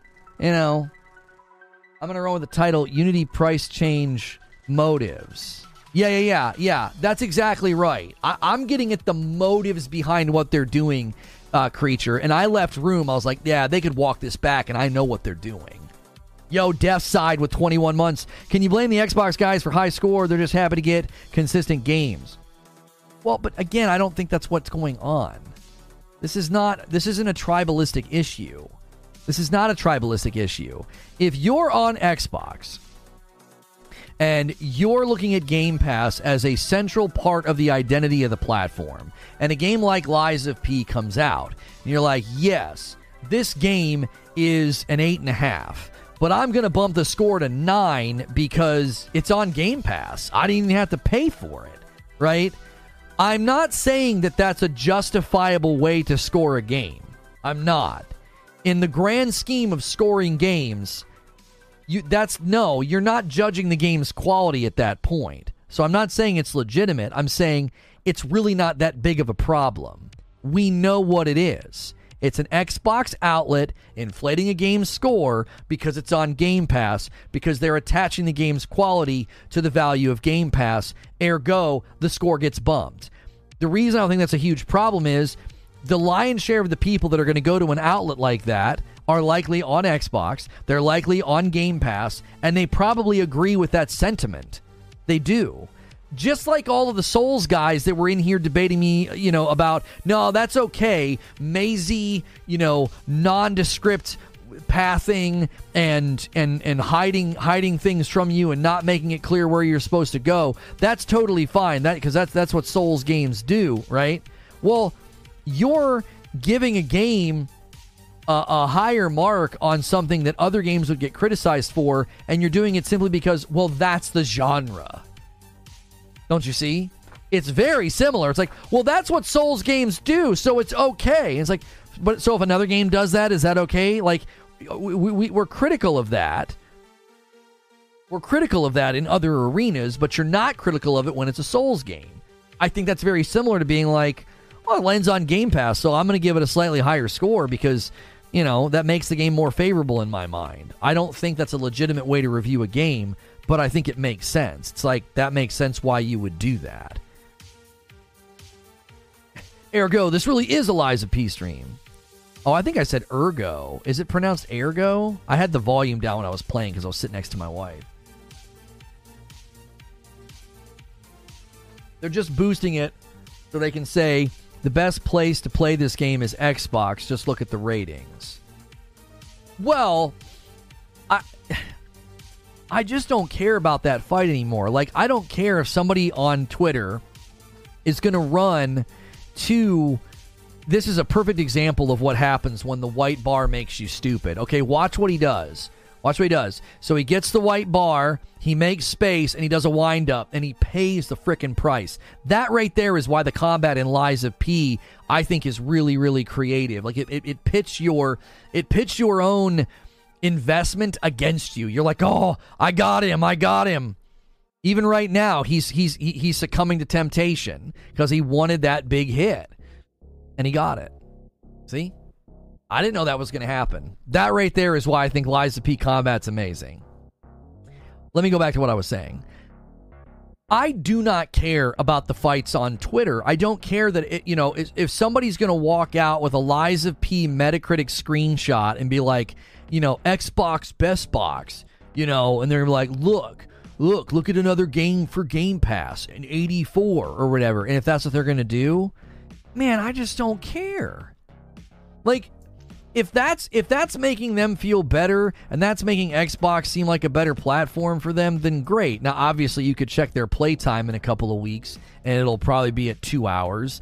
But that's that fight that's continually going on. Is that people will sit here and brag about how great games are? I mean, I've seen some of the guys out there that were going incredibly hard in the paint for Starfield, and I have more hours than them, and I've and I've already walked away. I got between 10 and 12 hours, and some of these guys haven't cracked past six. Who cares? I just, why, why does that matter? Like, I don't, if you want to go and you want to get a score for Lies of P, be like, yeah, look, it's higher on Xbox, and that's, you know, we, re- we relate that to Game Pass. I'm not going to defend it as a legitimate way to review a game, but I think we can understand it. Does that make sense? Haven't paid attention to of P. Is it on all platforms? Yes, it is. The only thing, uh, best thing to play on Xbox is yourself. I don't. That doesn't make any sense.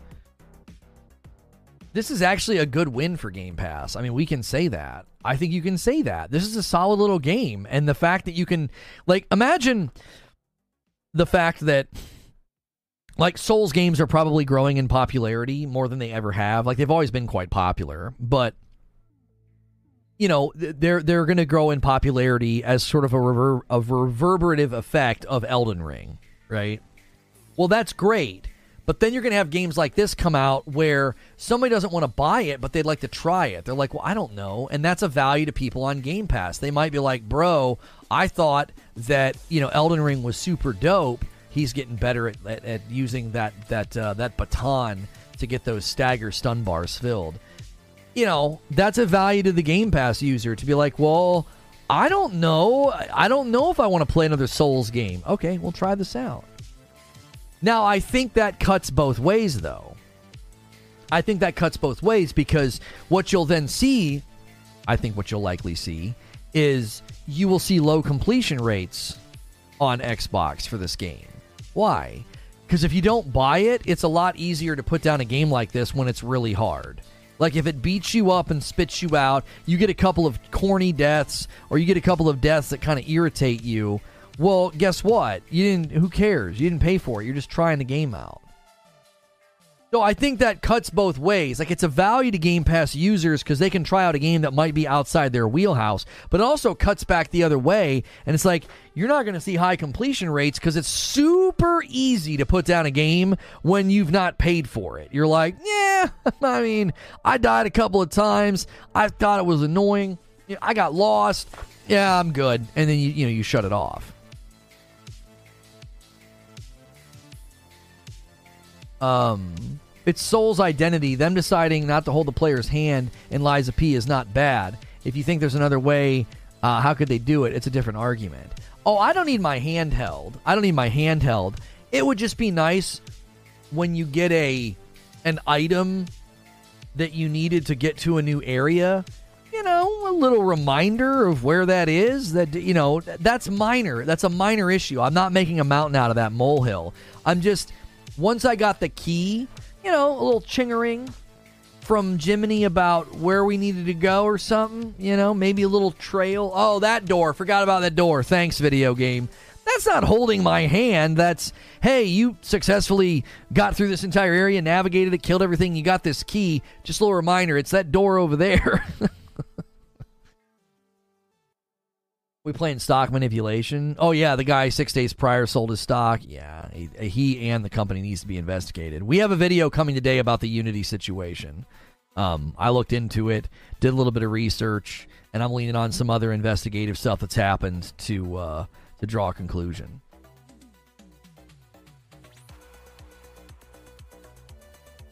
How many hours to finish this game? It lands in the 30 to 40 hour range. Love to check the first and second boss achievements in a week or so. Yeah, I don't think you'll see a ton of people beat this game or get very far in it on Game Pass. I just don't think so. I think this is the kind of game that it's great for Game Pass for that reason, but it's also a game that people are going to throw right over their shoulder. Even Hi Fi Rush couldn't avoid that less than 10% completion rate. That's right, because you install it and you're like, cool. And I don't know. Maybe I'm different. Maybe I'm projecting too much, but I'm way more likely to finish a game if I've paid for it. Way more likely. If I've not paid for the game, I'm going to be I'm going to be finding it a little bit easier to say uh, to, uh, it's easier to shrug at the game. It's like, yeah, well, I mean, yeah, I tried it. It was pretty good. Oh, here's the other thing. This is what I'll do a lot of times. I'll say, oh, I can come back to it later. Yeah, Jiminy's in the game. He's on your hip. He's in the little lamp on your hip. Do you see what I'm saying? Like, for me, I think sometimes that happens too. You're like, yeah, there it is. The Agents of Chaos. It was not a race at all for Agents of Chaos. Thank you so much. Rob V. Everybody was really, really hesitant to try to snag that moniker, and Rob V takes it minutes later. You aren't projecting? Yeah, it's a combination of things. It's like I also look at it and think, you know, I can get I can come back to this later. Does that make sense? It's like, you know, I can do this later. I don't have to beat this right now. If you're not using Game Pass, how is this affecting people not using Game Pass? I don't understand your question free today. I know, right? Very free, Rob. The other day, like three people went for it, and they all and they all, you know, only one winner. But maybe that's why nobody wanted to do it again because they knew a bunch of other people were going to be going for it. Took care of our boy Ghostwood. This is why Game Pass is bad for gaming, in my opinion. It's easy to digest, unchallenging content is what will be pushed out. Yeah, but Hi Fi Rush wasn't challenging at all. It was fun. My daughter beat it for crying out loud. She's nine. I helped her with a handful of sections. She beat 90% of that game to totally on her own. She figured out so many things. She was teaching me how to play. I think the completion rate on Hi-Fi Rush is because I, again I feel like you're dealing with a a culture of I I'm, I don't buy games, I try games. And I think they need to cha- I think I think they could properly channel that by saying again, this would be a whole tier level thing. This would be something on like Ultimate. You would basically let like every major title, every major game that comes out, you'd let them play it for 2 hours. And then if they wanted, they can buy it. You would foster an ecosystem of purchase by channeling the very culture, by leveraging the very culture that you fostered. Think about it like this. Let's take Lies of P as a test case. Let's say in the first two weeks that of P is out, let's say 1 million Game Pass subscribers tried out. A million, okay? Let's say out of that million, you know, half of them are like, dude, I, am going to keep going. This is pretty good. And the other half are like, no, thank you. Well, in a in a game trial scenario, what that does is it creates then only satisfied customers because only the people that buy it and continue with it have tried it enough to determine that they want to buy it. Do you see? They they have fostered a culture that would lean right into this. They'd lean right into it. It would be like, what you would essentially say is is you would say we are still going to do day and date with all of our first party titles but bigger releases like Lords of the Fallen or Lies of P or Immortals of Aveum that are third party what you would do is is you would put those on Game Pass trials because those aren't first party right now you're creating a good dividing line between third party and first party. First party, day and date, baby, day and date. And then third party would be you get to try it. Try it before you buy it. And that creates a funnel of people that are only buying the game because they enjoyed it. And they're more prone than to be satisfied with their purchase. I play this game for 20 hours. What else can I download and play now? Yeah, but I don't even think a lot of people get to 20 hours. Is there an easy mode? No. Treble Champ, this is being described by a lot of the reviews as one of the easier or more approachable Souls games out there. I actually think if if of P is too tough for you, then I don't know if you could have it. Your only inroad into Souls games, if of P is too hard for you, I think your inroad, your best inroad, would probably be Jedi Fallen Order and Survivor because you could play those on normal and then up the difficulty incrementally to see if you can start to get to a better place of like just basic reaction time, getting better at you know re- reflexes with dodges, parries, and blocks. Um, if you can't get to that place, you're you're never going to enjoy these games because you're just you're always going to feel that that futility. You're going to go up against a boss and die five or six times and be like, "Yeah, I don't like these games," right? I remember the first time I played Jedi Fallen Order, I forced myself to beat the big frog because I knew if I did, I knew it would give me a, a, a mental, like a mental inroad. I knew it was like I'll be able to enjoy this game a lot more because I'll be like I beat that stupid frog. Like I would, I it, it boosted my confidence basically. Off the grid gameplay trailer off the grid showing a lot of promise. Uh, I saw Doc played it. He seems very, very uh, impressive. So, I'm, I'm sorry, not impressive. He seems impressed by the graphics. He thinks that they're impressive. But we'll see where it goes. It's an interesting concept. It's a story baked into a battle royale. So, but he, uh, I watched his video over the weekend. I finished Sekiro, and this game feels harder to me. I don't know why. What? You think you think this game's harder than Sekiro?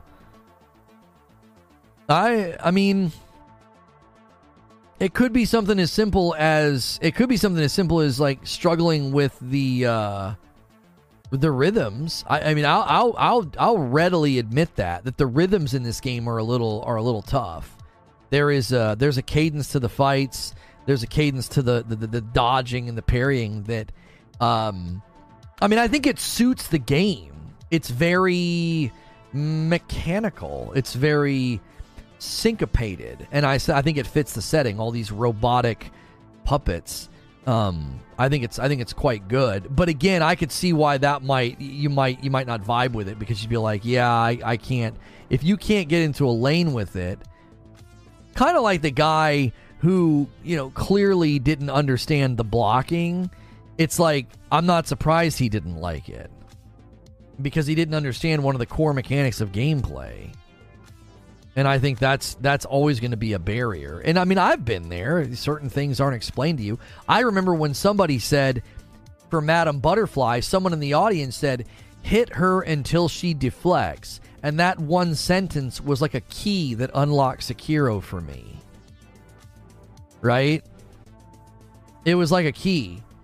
It other people were trying to say that to me and they just weren't communicating it clear enough. That one sentence, like click, uh, it unlocked the door, and then I was I was in. I was good with Sekiro. I didn't really get demoralized or angry uh, until until Isshin. Like I mean, I not, I shouldn't say that. I didn't get demoralized until Isshin. I got angry. Obviously, it's a Souls game, but I made it all to Isshin, and I never once felt like, oh, I need to turn back. I need to turn back. I got to Isshin, and I was like, bro, I don't know if I can beat this guy. I don't I don't know if I can hang with him. You have to just get the timing. Sekiro's difficult until the timing clicks, and then you can literally be perfect. A new fight night over them trash UFC games. What do you guys want us to do fight night next? You guys got a little ways to go. We haven't had any big banger member days. Uh, we, we've we've slowed down a teeny bit. We're half we're past the halfway mark in September, so this is a good time to push because you're past the initial, um, you're past the shock wave right? We're the 17th. Although August 17th all the way to August 29th, there's a lot of big days in there, and those days are going to hit soon, and so we'll have some big dips. So if you want to put cushion against those dips, you're currently at 2567. So fight night is is well within reach at just the uh, at just the three different mentalities when I play games that I paid 70 versus for a game that I downloaded on a subservice, says Jack. It says, time to bring the A game versus let's just check this out and see if it sticks. Yeah. Yeah. Um I I I do think that that mentality probably affects the completion rate of um I think that affects the completion rate of stuff where you you think to yourself, uh, I there's no compulsion. I don't know. Some of this stems back to the refunds that are needed on consoles in general. Because you could buy the you, you could literally buy the game and play it for 2 hours and be like this isn't clicking with me, give me my money back. I mean, that's what you can do on Steam. You know? Fight Night. Yeah, so we have three we have incremental uh, milestones to go for now. Instead of like one big crazy goal, we have like incremental ones. So the first goal is Fight Night with Madam, where Madam and I play a game against each other. We just played Mortal Kombat 1 against each other. That's for 3,000. And then the one above that is 3500 that's fright night you guys like when we play scary games and then and then 4000 is game night we'll play a game with you guys you can actually play a game with Madam, whether it's Fall Guys or something else. So those are incremental. So it's like every 500 you unlock a you unlock a fun stream. Um. Oh, you guys are talking about an actual boxing game. Okay, I was like, I thought you were talking about the actual incentive, the goal.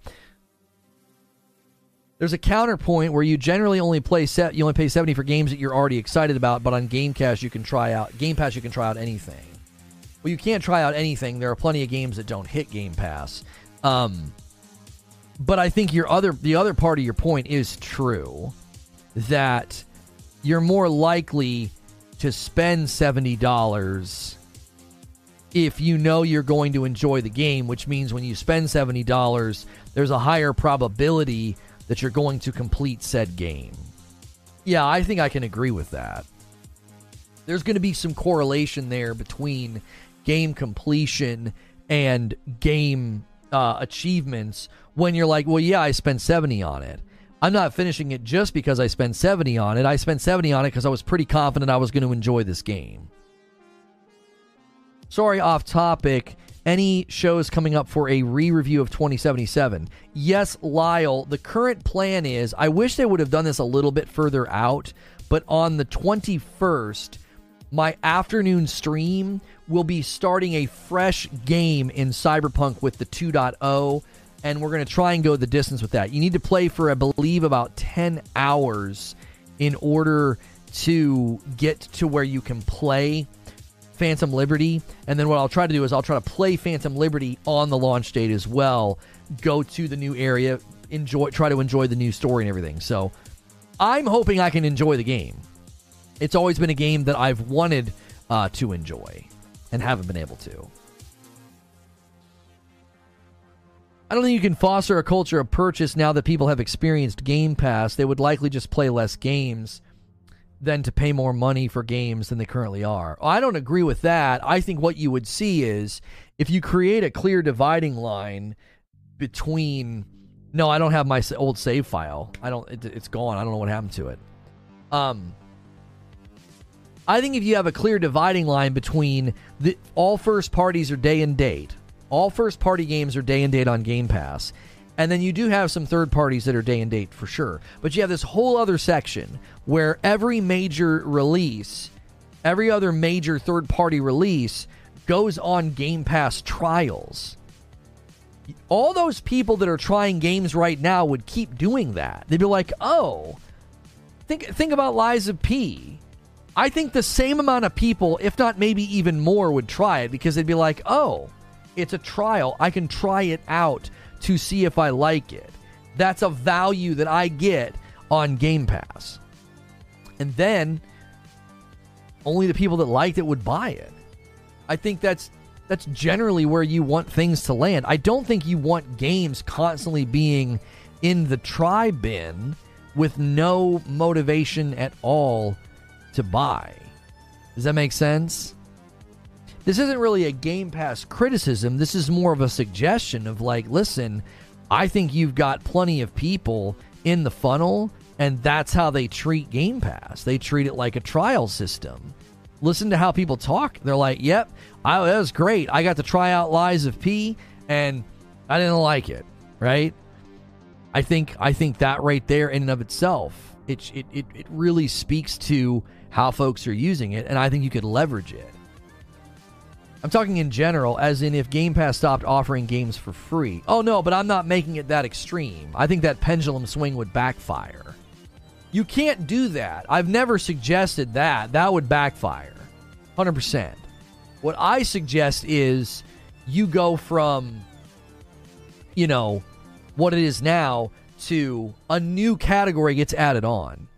You know, you would say something in the effect of like, not every game can go on Game Pass, introducing Game Pass trials, right? We're still going to have all of our first party titles hit day and date.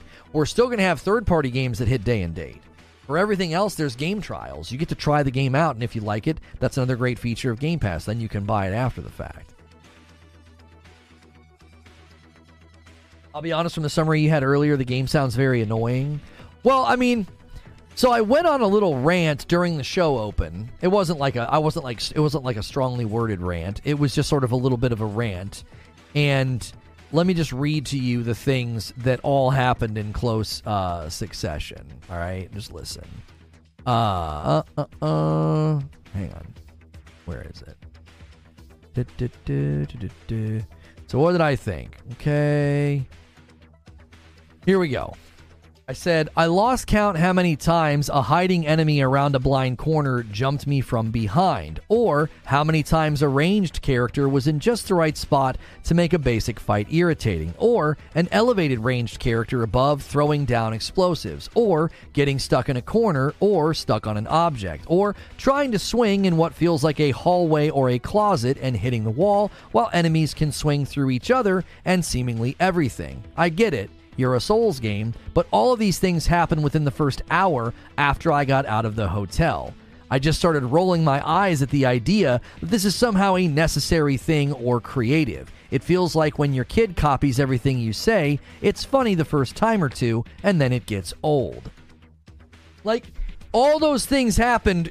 Uh, like, I lost count how many times, like, I was like, oh, I'm gonna go do this thing, attacked from behind. Oh, cool. like, they do it so much. They do it so much. And it's not a big deal. it's just kind of a been there, done that. It's like, wow, you, a blind corner, cool. like I'm supposed to play this game like this, like, huh? like, huh? like every corner, huh, huh, huh? Like I'm supposed to check around every corner. It doesn't. That that's not that's not game flow conducive. I get it. You want to play a little trick on me every now and again and have somebody jump out from behind and slap me in the back or stab me in the back. Okay. They do it numerous times.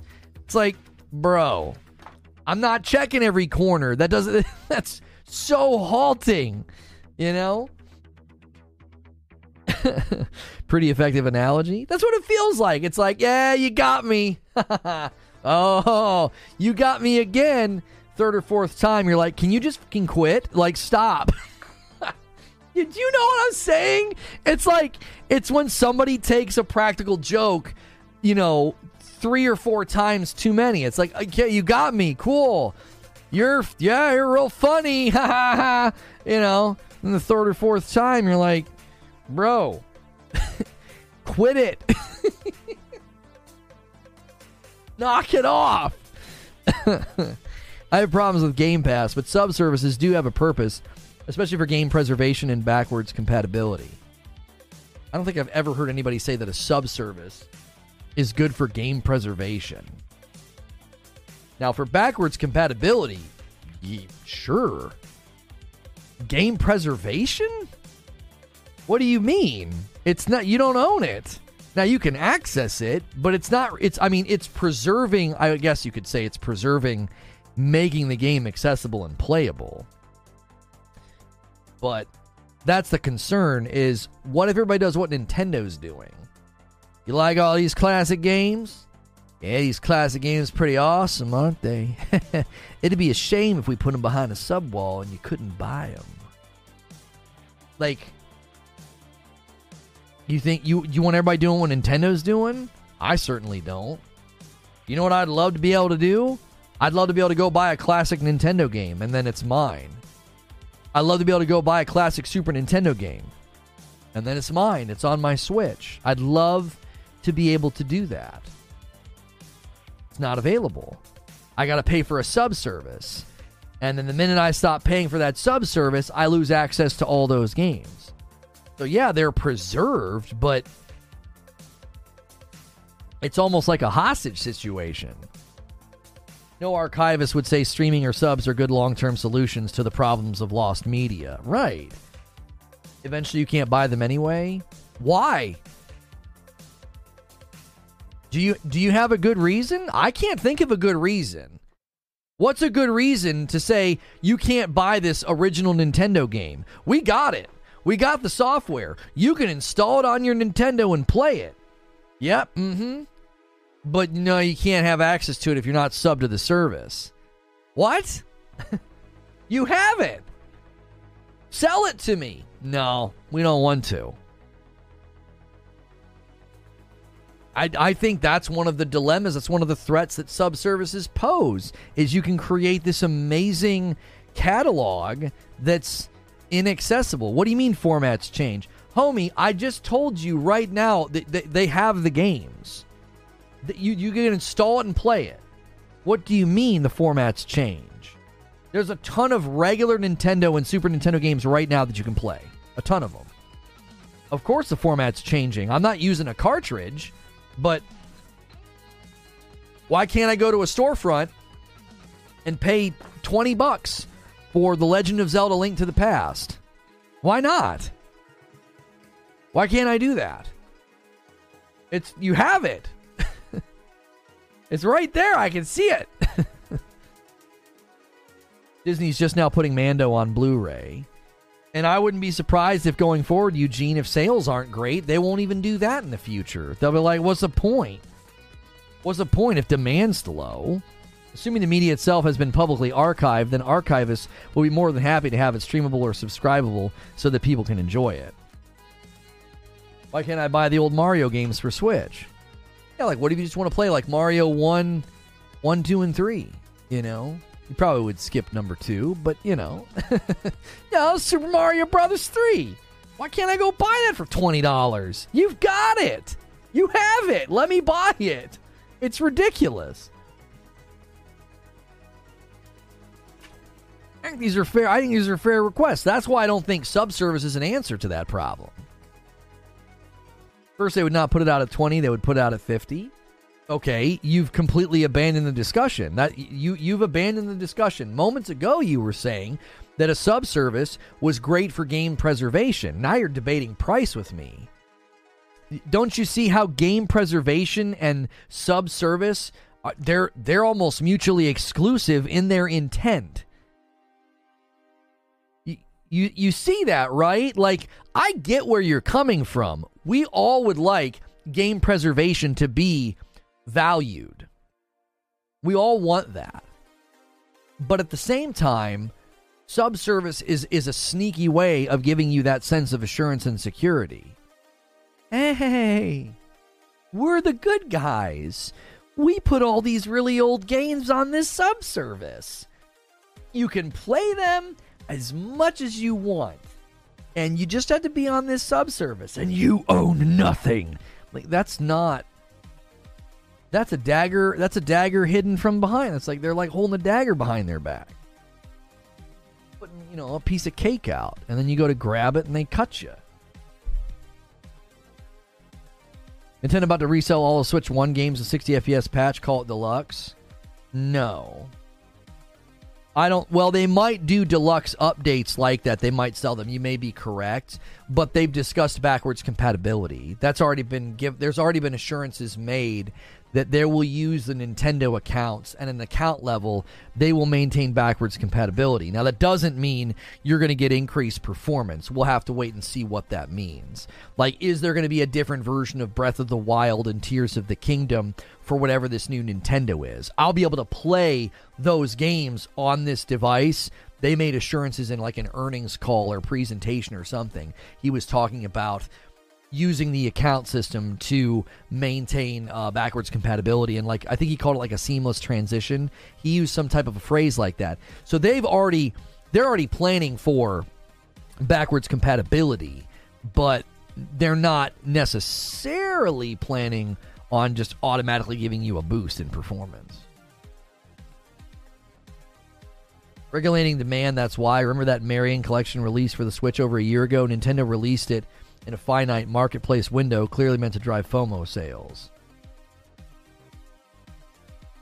If Switch 2 doesn't have backwards compatibility, it's a very Nintendo thing to do. But they crap the bed. No, they've already discussed this publicly. They've already made assurances that, that backwards compatibility will be a thing. We're, we're a bit off topic. We have about 30 minutes left before we go to the premiere about the Unity situation. Um, I'm curious how many people based on reviews, are you going to be trying out Lies of P, right? And I know Game Pass is playing a factor here because if you're already a Game Pass subscriber, you're like, "Oh, I don't have to spend any money. I can go I can go try it out and see if I like it." Well, what about the people that actually would have to purchase it? Because I do feel the draw to go back in. Now, I I would much rather go back to Jedi Survivor because I want to finish that game first, especially because the controls are different and I kept healing by mistake in Lies of P as the button to attack in Jedi Survivor. Uh, the button to attack is the button to heal. So I that was that was a frustration that I kept. You know that muscle memory is always a, always a thing when you're going from one game to the next. Um, I wish I wish games that had melee based combat would just all do the same thing. You know, you'll play it eventually. You'll get it when it's fifty percent on Steam. Um, Really, I didn't know that. The last leak I saw about Switch 2 from Hero was that backwards compatibility wasn't confirmed. There's a publicly verifiable earnings call or discussion where it was discussed. It was called like it was like a smooth transition um earnings call smooth transition backwards compatible Nintendo Switch. Uh, uh, uh, uh, there were vague answers. Uh, could be. Nintendo says the transition to its next console will be a smooth transition. It's a big priority in their minds. So making it a smooth transition, um, Uh, uh, uh.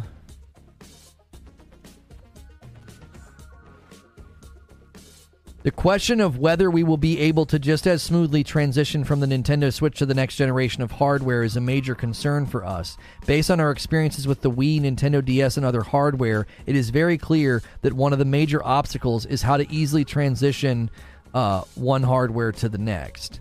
So I guess that's not a guarantee, but they did say that there would be a smooth transition. Nice haircut. Oh, thank you, Chris Toast.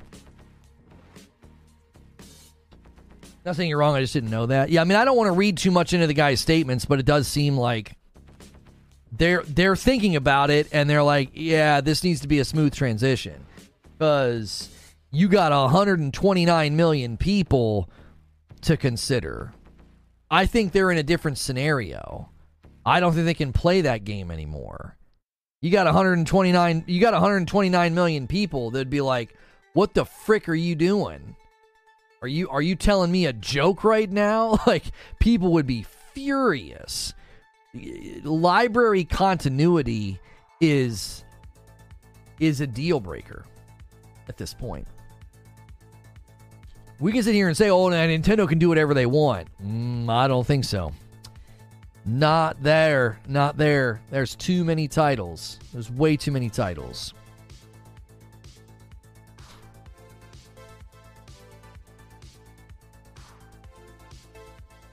Eugene says they showed Breath of the Wild on it. Yeah, the current rumor is that they showed it with Breath of the Wild on it. So, if the Breath of the Wild demo is being displayed on the new Switch, we can assume it's at least backwards compatible digitally, uh, hopefully physically as well.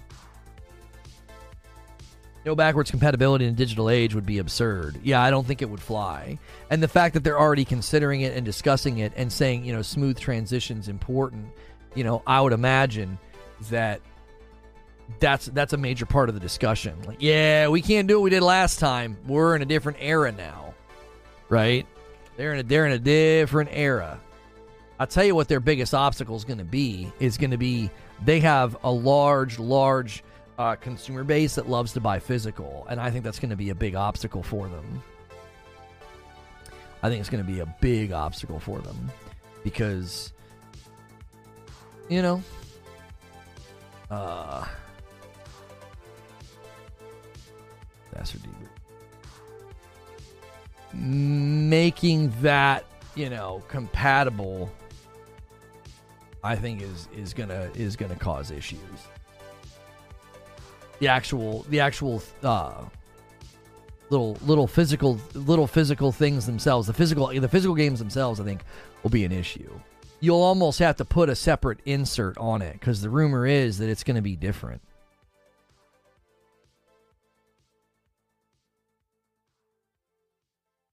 Most of the reviews are positive. Please tell me this the name of the stream is bait. It's not bait at all. They're mixed. The reviews are mixed. It has an 81 out of 45 PlayStation reviews. That's not mostly positive. That means there's scores pulling it down. I saw a 2 out of 5. I saw 70s. I saw 75s. I saw nine and a 9.5s. I saw 10s. Homie, that's mixed. When the range is as high as a 10 out of 10 and as low as a 2 out of 5, as well as even some 7s, that's mixed. Those are mixed reviews. When you have to when you have to fight to find anything below like an 8 or an 8.5, well, then you could say no, they're not mixed. It wasn't hard at all for me to find reviews that were like in the 7s. 85% of the critics recommend it on on uh, on OpenCritic. So it has a strong OpenCritic rating, but not the strongest, where it's like orange. It's it's a good game, but the reviews are mixed. They're not not everybody's singing this thing's praises. A 2.5 the Jim Sterling review it? No, sadly the guy sadly the guy that reviewed it, I honestly feel like his main issues stem from the fact that he didn't understand how the he he kind of misunderstood one of the major aspects of combat. So his review delegitimized itself a little bit. A little bit. Sorry, not a 2.5, a, a 2 out of 5. Sorry, I misspoke. He got it. He got a 2 out of 5. Yeah.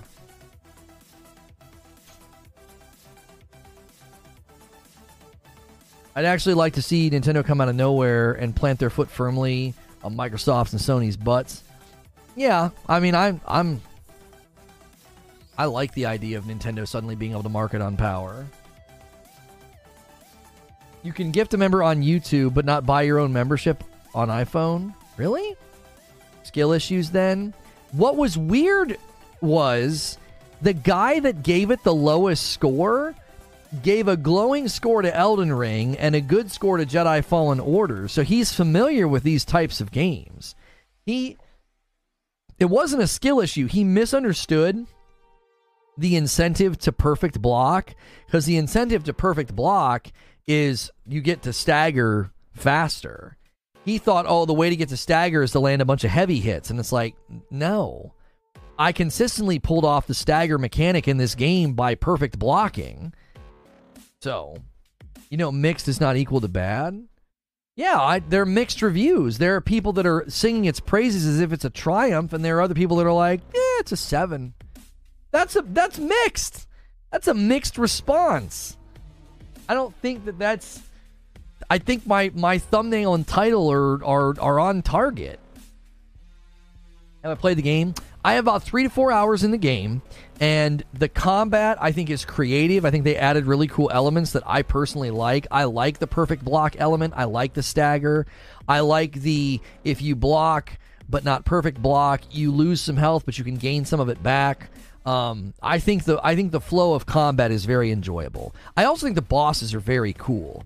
The general consensus is that this is a very approachable Souls-like game. It's it's one of the easier Souls-like games that's come out, and you can see it in the boss fights. The the attack telegraphs are very readable. You know when they're coming. It's very syncopated. Um, so mix just sounds bad. It doesn't sound bad to me. It sounds like oh, okay mixed means there's good and bad here. We're, okay. What what's uh, what's the what's the consensus? What's the conclusion?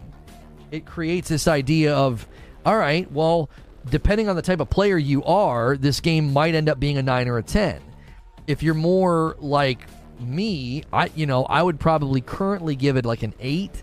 It's not a particularly strong eight, um, but I have to quantify that. I have to have some caveats. I'm like, yeah, they kind of deal in some of the older Souls like tropes, and I think it gets a little old. I don't think we always need to like perfectly lift things from older Souls games and just copy them.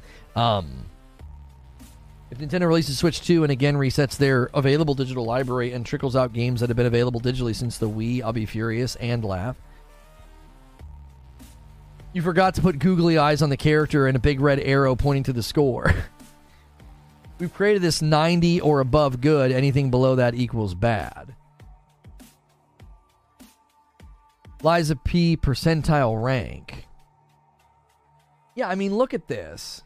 I think this is a really, really good showing of exactly why it's fair to call this mixed. Like it's there's there's not a bell curve trending in one direction there's a lot of representation of scores and view and viewpoints on the game. I'll just change cap card here. Like look. You see you see this bar and then the five bars behind it?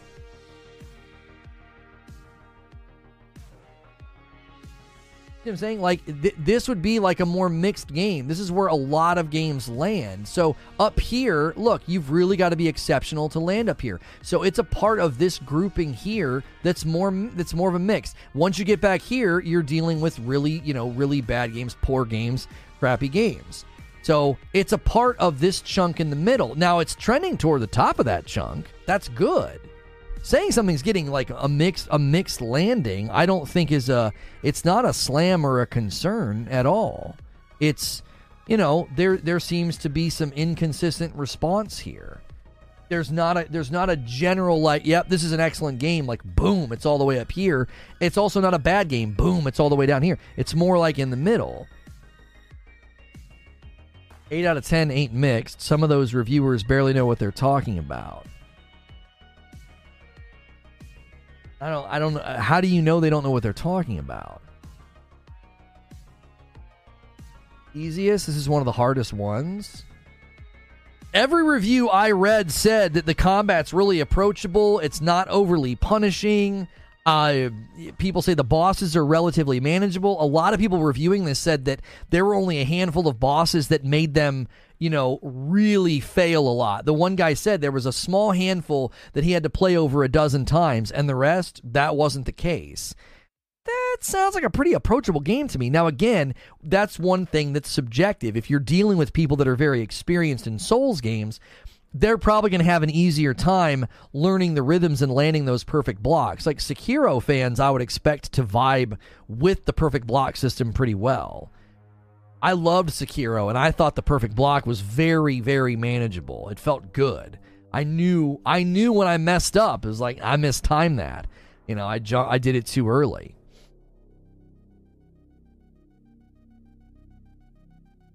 There's a few bosses that are harder than most Souls games. I mean, obviously, I've not played the whole game, and that might be what they're talking about. The the the handful of reviews I read said, that, you know, there were a handful of bosses that really, really kind of put them back on their heels.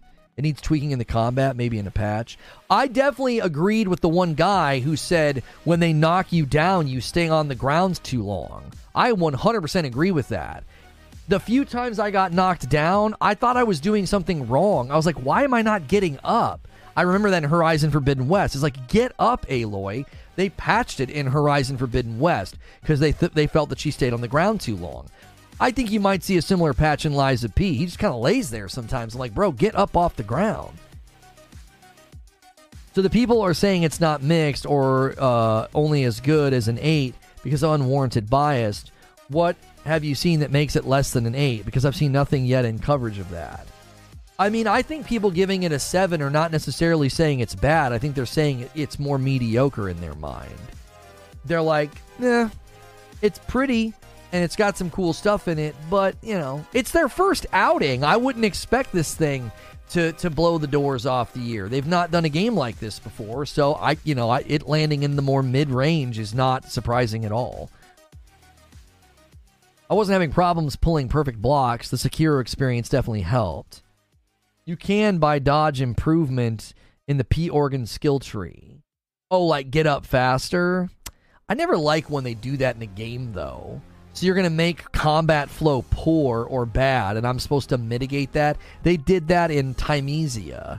It was like parrying was worthless, but then when you invested into extending the parry window, parry became incredible. And it's like, come on, it should be good out of the box. If I give it a 7, it's because it's fine. It's nothing new or special.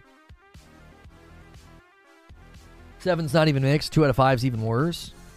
That's why I said it's mixed. I, th- there are people that are landing on the game and they're being pretty critical. There are people landing on the game and they're like, "Wow, this game's amazing," and they're like singing, singing the praises from the heavens. And it's like, I, that to me is, I, I think that's worthy of the descriptor of mixed.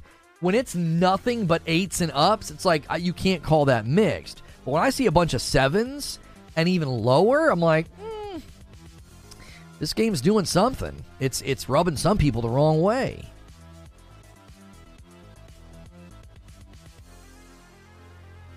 I question those people' taste for under eights. I'd have seen how they cover other games to respect it.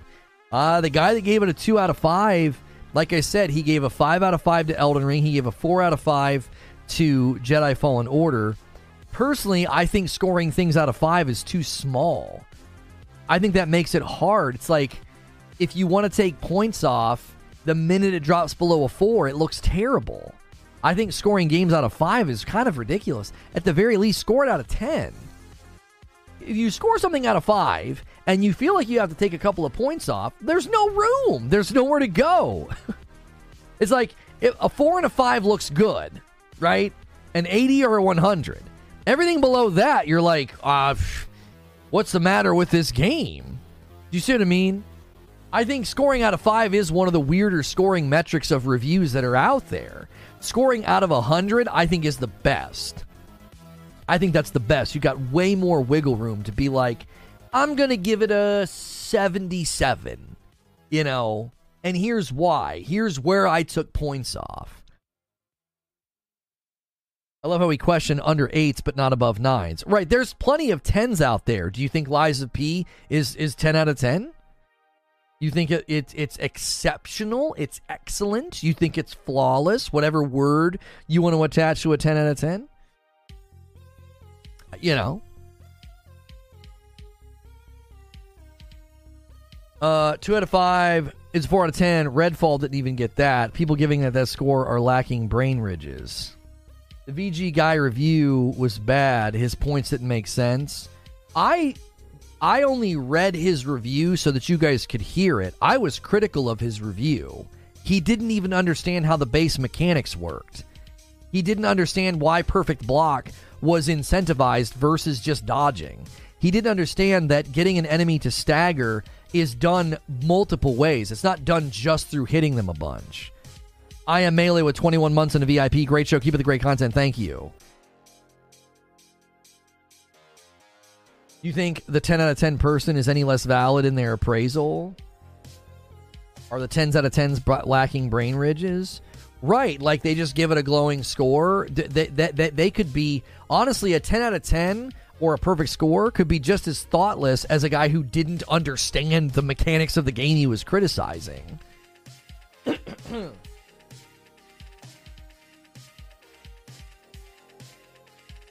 Jez Corden says Xbox would be better off separate from Microsoft.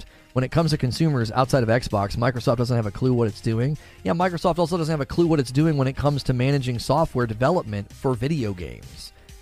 They're good at software development. Well, that's even debatable with how many crappy versions of Windows they've spit out.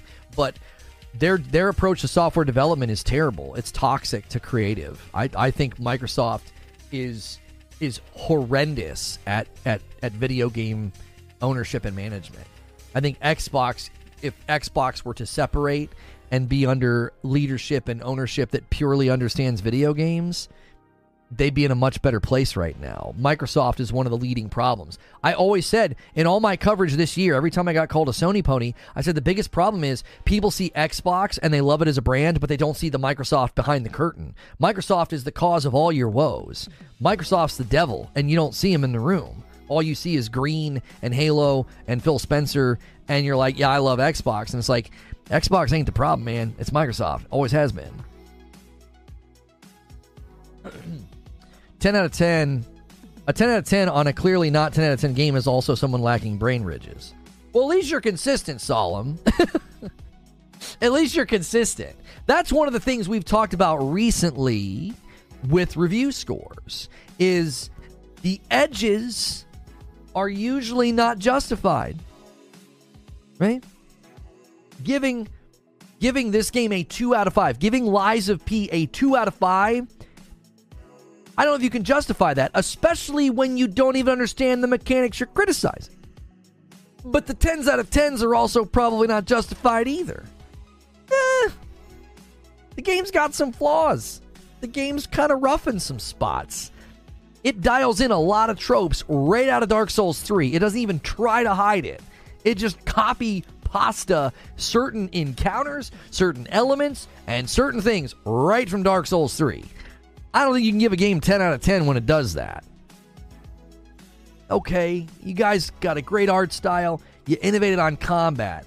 But your level design, your maziness, the going back to the base to level up, surprising the character with haha gotcha from behind attacks, you do that stuff too much. You're doing that too much. It's this isn't this isn't the first Souls game ever made. You gotta you gotta evolve on those things. You want to do it once or twice as a hat tip to the games of old, sure. But in an hour, it happened to me numerous times. I was like, bro, come on. Copy and paste of greatness is still good. I would argue that making me go back to the hotel to level up, overusing the surprise mother from behind, overusing ranged enemies from above, I wouldn't say that that's good. I wouldn't say that's greatness. I would say that those were like identity markers of like a FromSoft game. They liked doing that. They liked irritating you. We don't describe that as greatness. It's it's it's more of a calling card of FromSoft than it is a quality marker. You really think it's a quality marker of greatness that they put some guy up on a ledge that you can't get to and he's just constantly raining down bombs on you? You, you think that's a mark of greatness? No, it's literally a copy paste of encounters from Dark Souls. Like, I've done this before. It's not creative, it's annoying. There's no genuine challenge in it. You're just being irritating. Yes, I can get to him. I got to him. That's not the point. The point is, I've done this before. I've literally walked into an area, went to fight a guy, boom, got hit in the back. Done that before. I've gone into an area, went to fight a guy, and some guy's raining down bombs on me. I've done this before. So, it's not creative. You said a guy you can't get to, Lone Wolf. You understand within the phrasing and within when I was saying it, you can't get to him. You're currently fighting guys down here. You got to go all the way around and find a ladder or ramp up. So, no, you can't just go up there and get him. You got to get past everybody in the process. Someone attacking you from above where you can't reach this before Dark Souls. But that's the point I'm making. It's there are so many instances in both Dark Souls games. Dark Souls 3 did it quite a bit, and they did it a little bit in Elden Ring. So doing it one more time in your game, I think that's worthy of criticism. It's like, come on, man. You you got a you got a world full of puppet people and you you couldn't innovate on level design and enemy like what what enemy pain points you're going to introduce I think that's fair criticism. Just why I think it's fair to praise their combat system because their combat systems have, you know, I think innovative things within it that make it unique. You can't play this game like Sekiro. You can't play this game like Elden Ring or Dark Souls. You have to play it like Lies of P. They built systems within it. That's why the one guy that gave it a two out of five, it's like, you don't even understand why Perfect Block is so useful. Like, you want to talk about player incentivization, read the dadgum screen. They incentivized perfect blocking. And if you don't master perfect blocking really early, that's probably why you didn't have a good time. You're just dodging everything. Well, that's going to make the fights take longer. That's going to take stagger take longer. You're going to expel way more stamina to get. You're going to expel way more stamina to get stagger because you're relying on heavy hits to get there instead of relying on perfect blocks.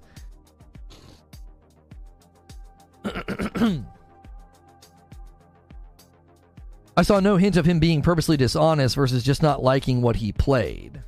The only problem with the outlier reviews is when they're being dishonest. Well, I don't think he was dishonest, Eugene, but I think it's fair to point out he didn't understand the mechanics.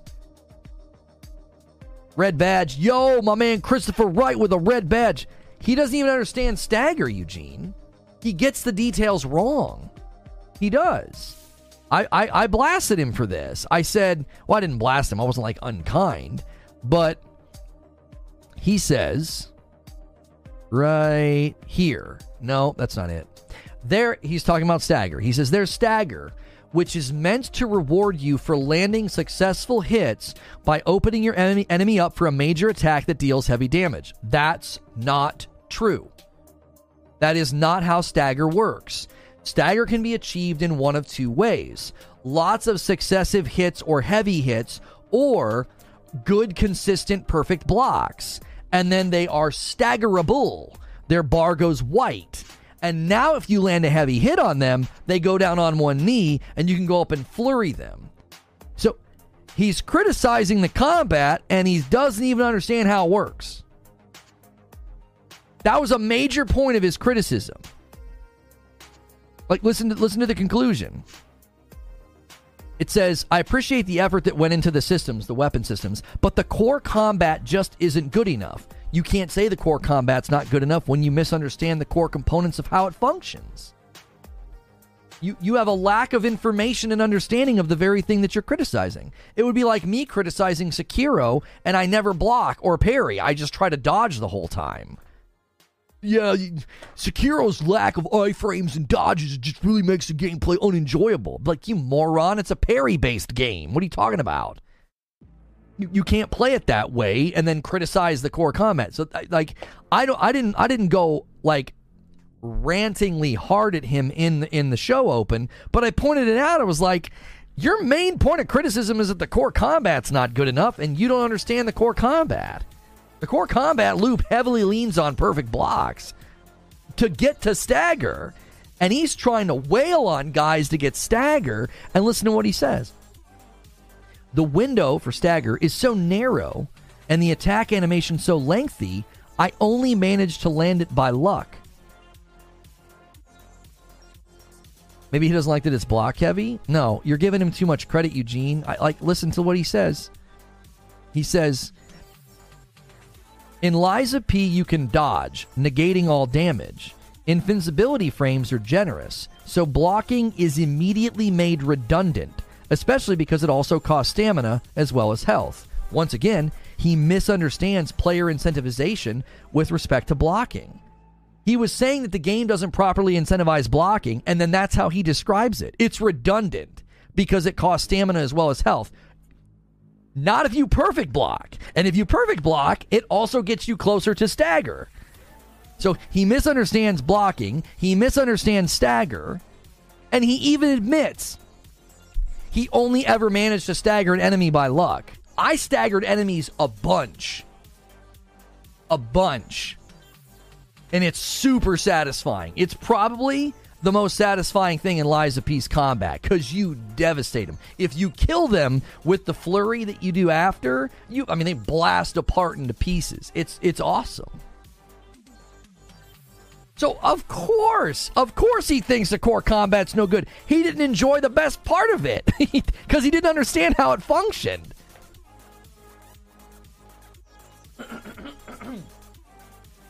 What do I think of the game? I enjoyed the combat and the boss fights enough to go back, but I do feel it dials in and, and deals in a lot of Souls game tropes from like older games that I think makes it it makes the runway a little tough. That's all.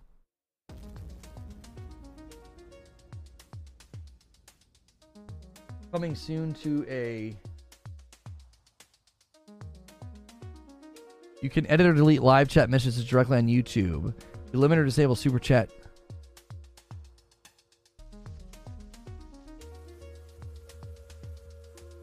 Ah. What is this feature that's coming? We're we're going to the premiere in 2 minutes. Oh, you can go back and edit your messages, you creature? I don't know if I like that. Couldn't somebody leave a nice review or comment and then go back and change it? He's the person called upon for per- first person shooters and Souls likes. Yeah, yeah. He gave a 5 out of 5 to Elden Ring and he gave a 4 out of 5 to Fallen Order. It's not a skill issue. I'm not implying it's a skill issue. When he describes the mechanics incorrectly, that's the issue. He describes blocking incorrectly, and he describes how you achieve stagger incorrectly.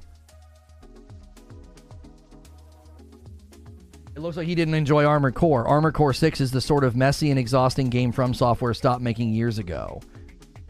Told you, Eugene. I didn't cite his review because I thought it was good. I just said, here's somebody giving it a low score. You know? Here's somebody giving it a low score. All right, we're going to go to this Unity video. If you guys have been watching the situation with Unity, I have a video where I think I know what they're doing.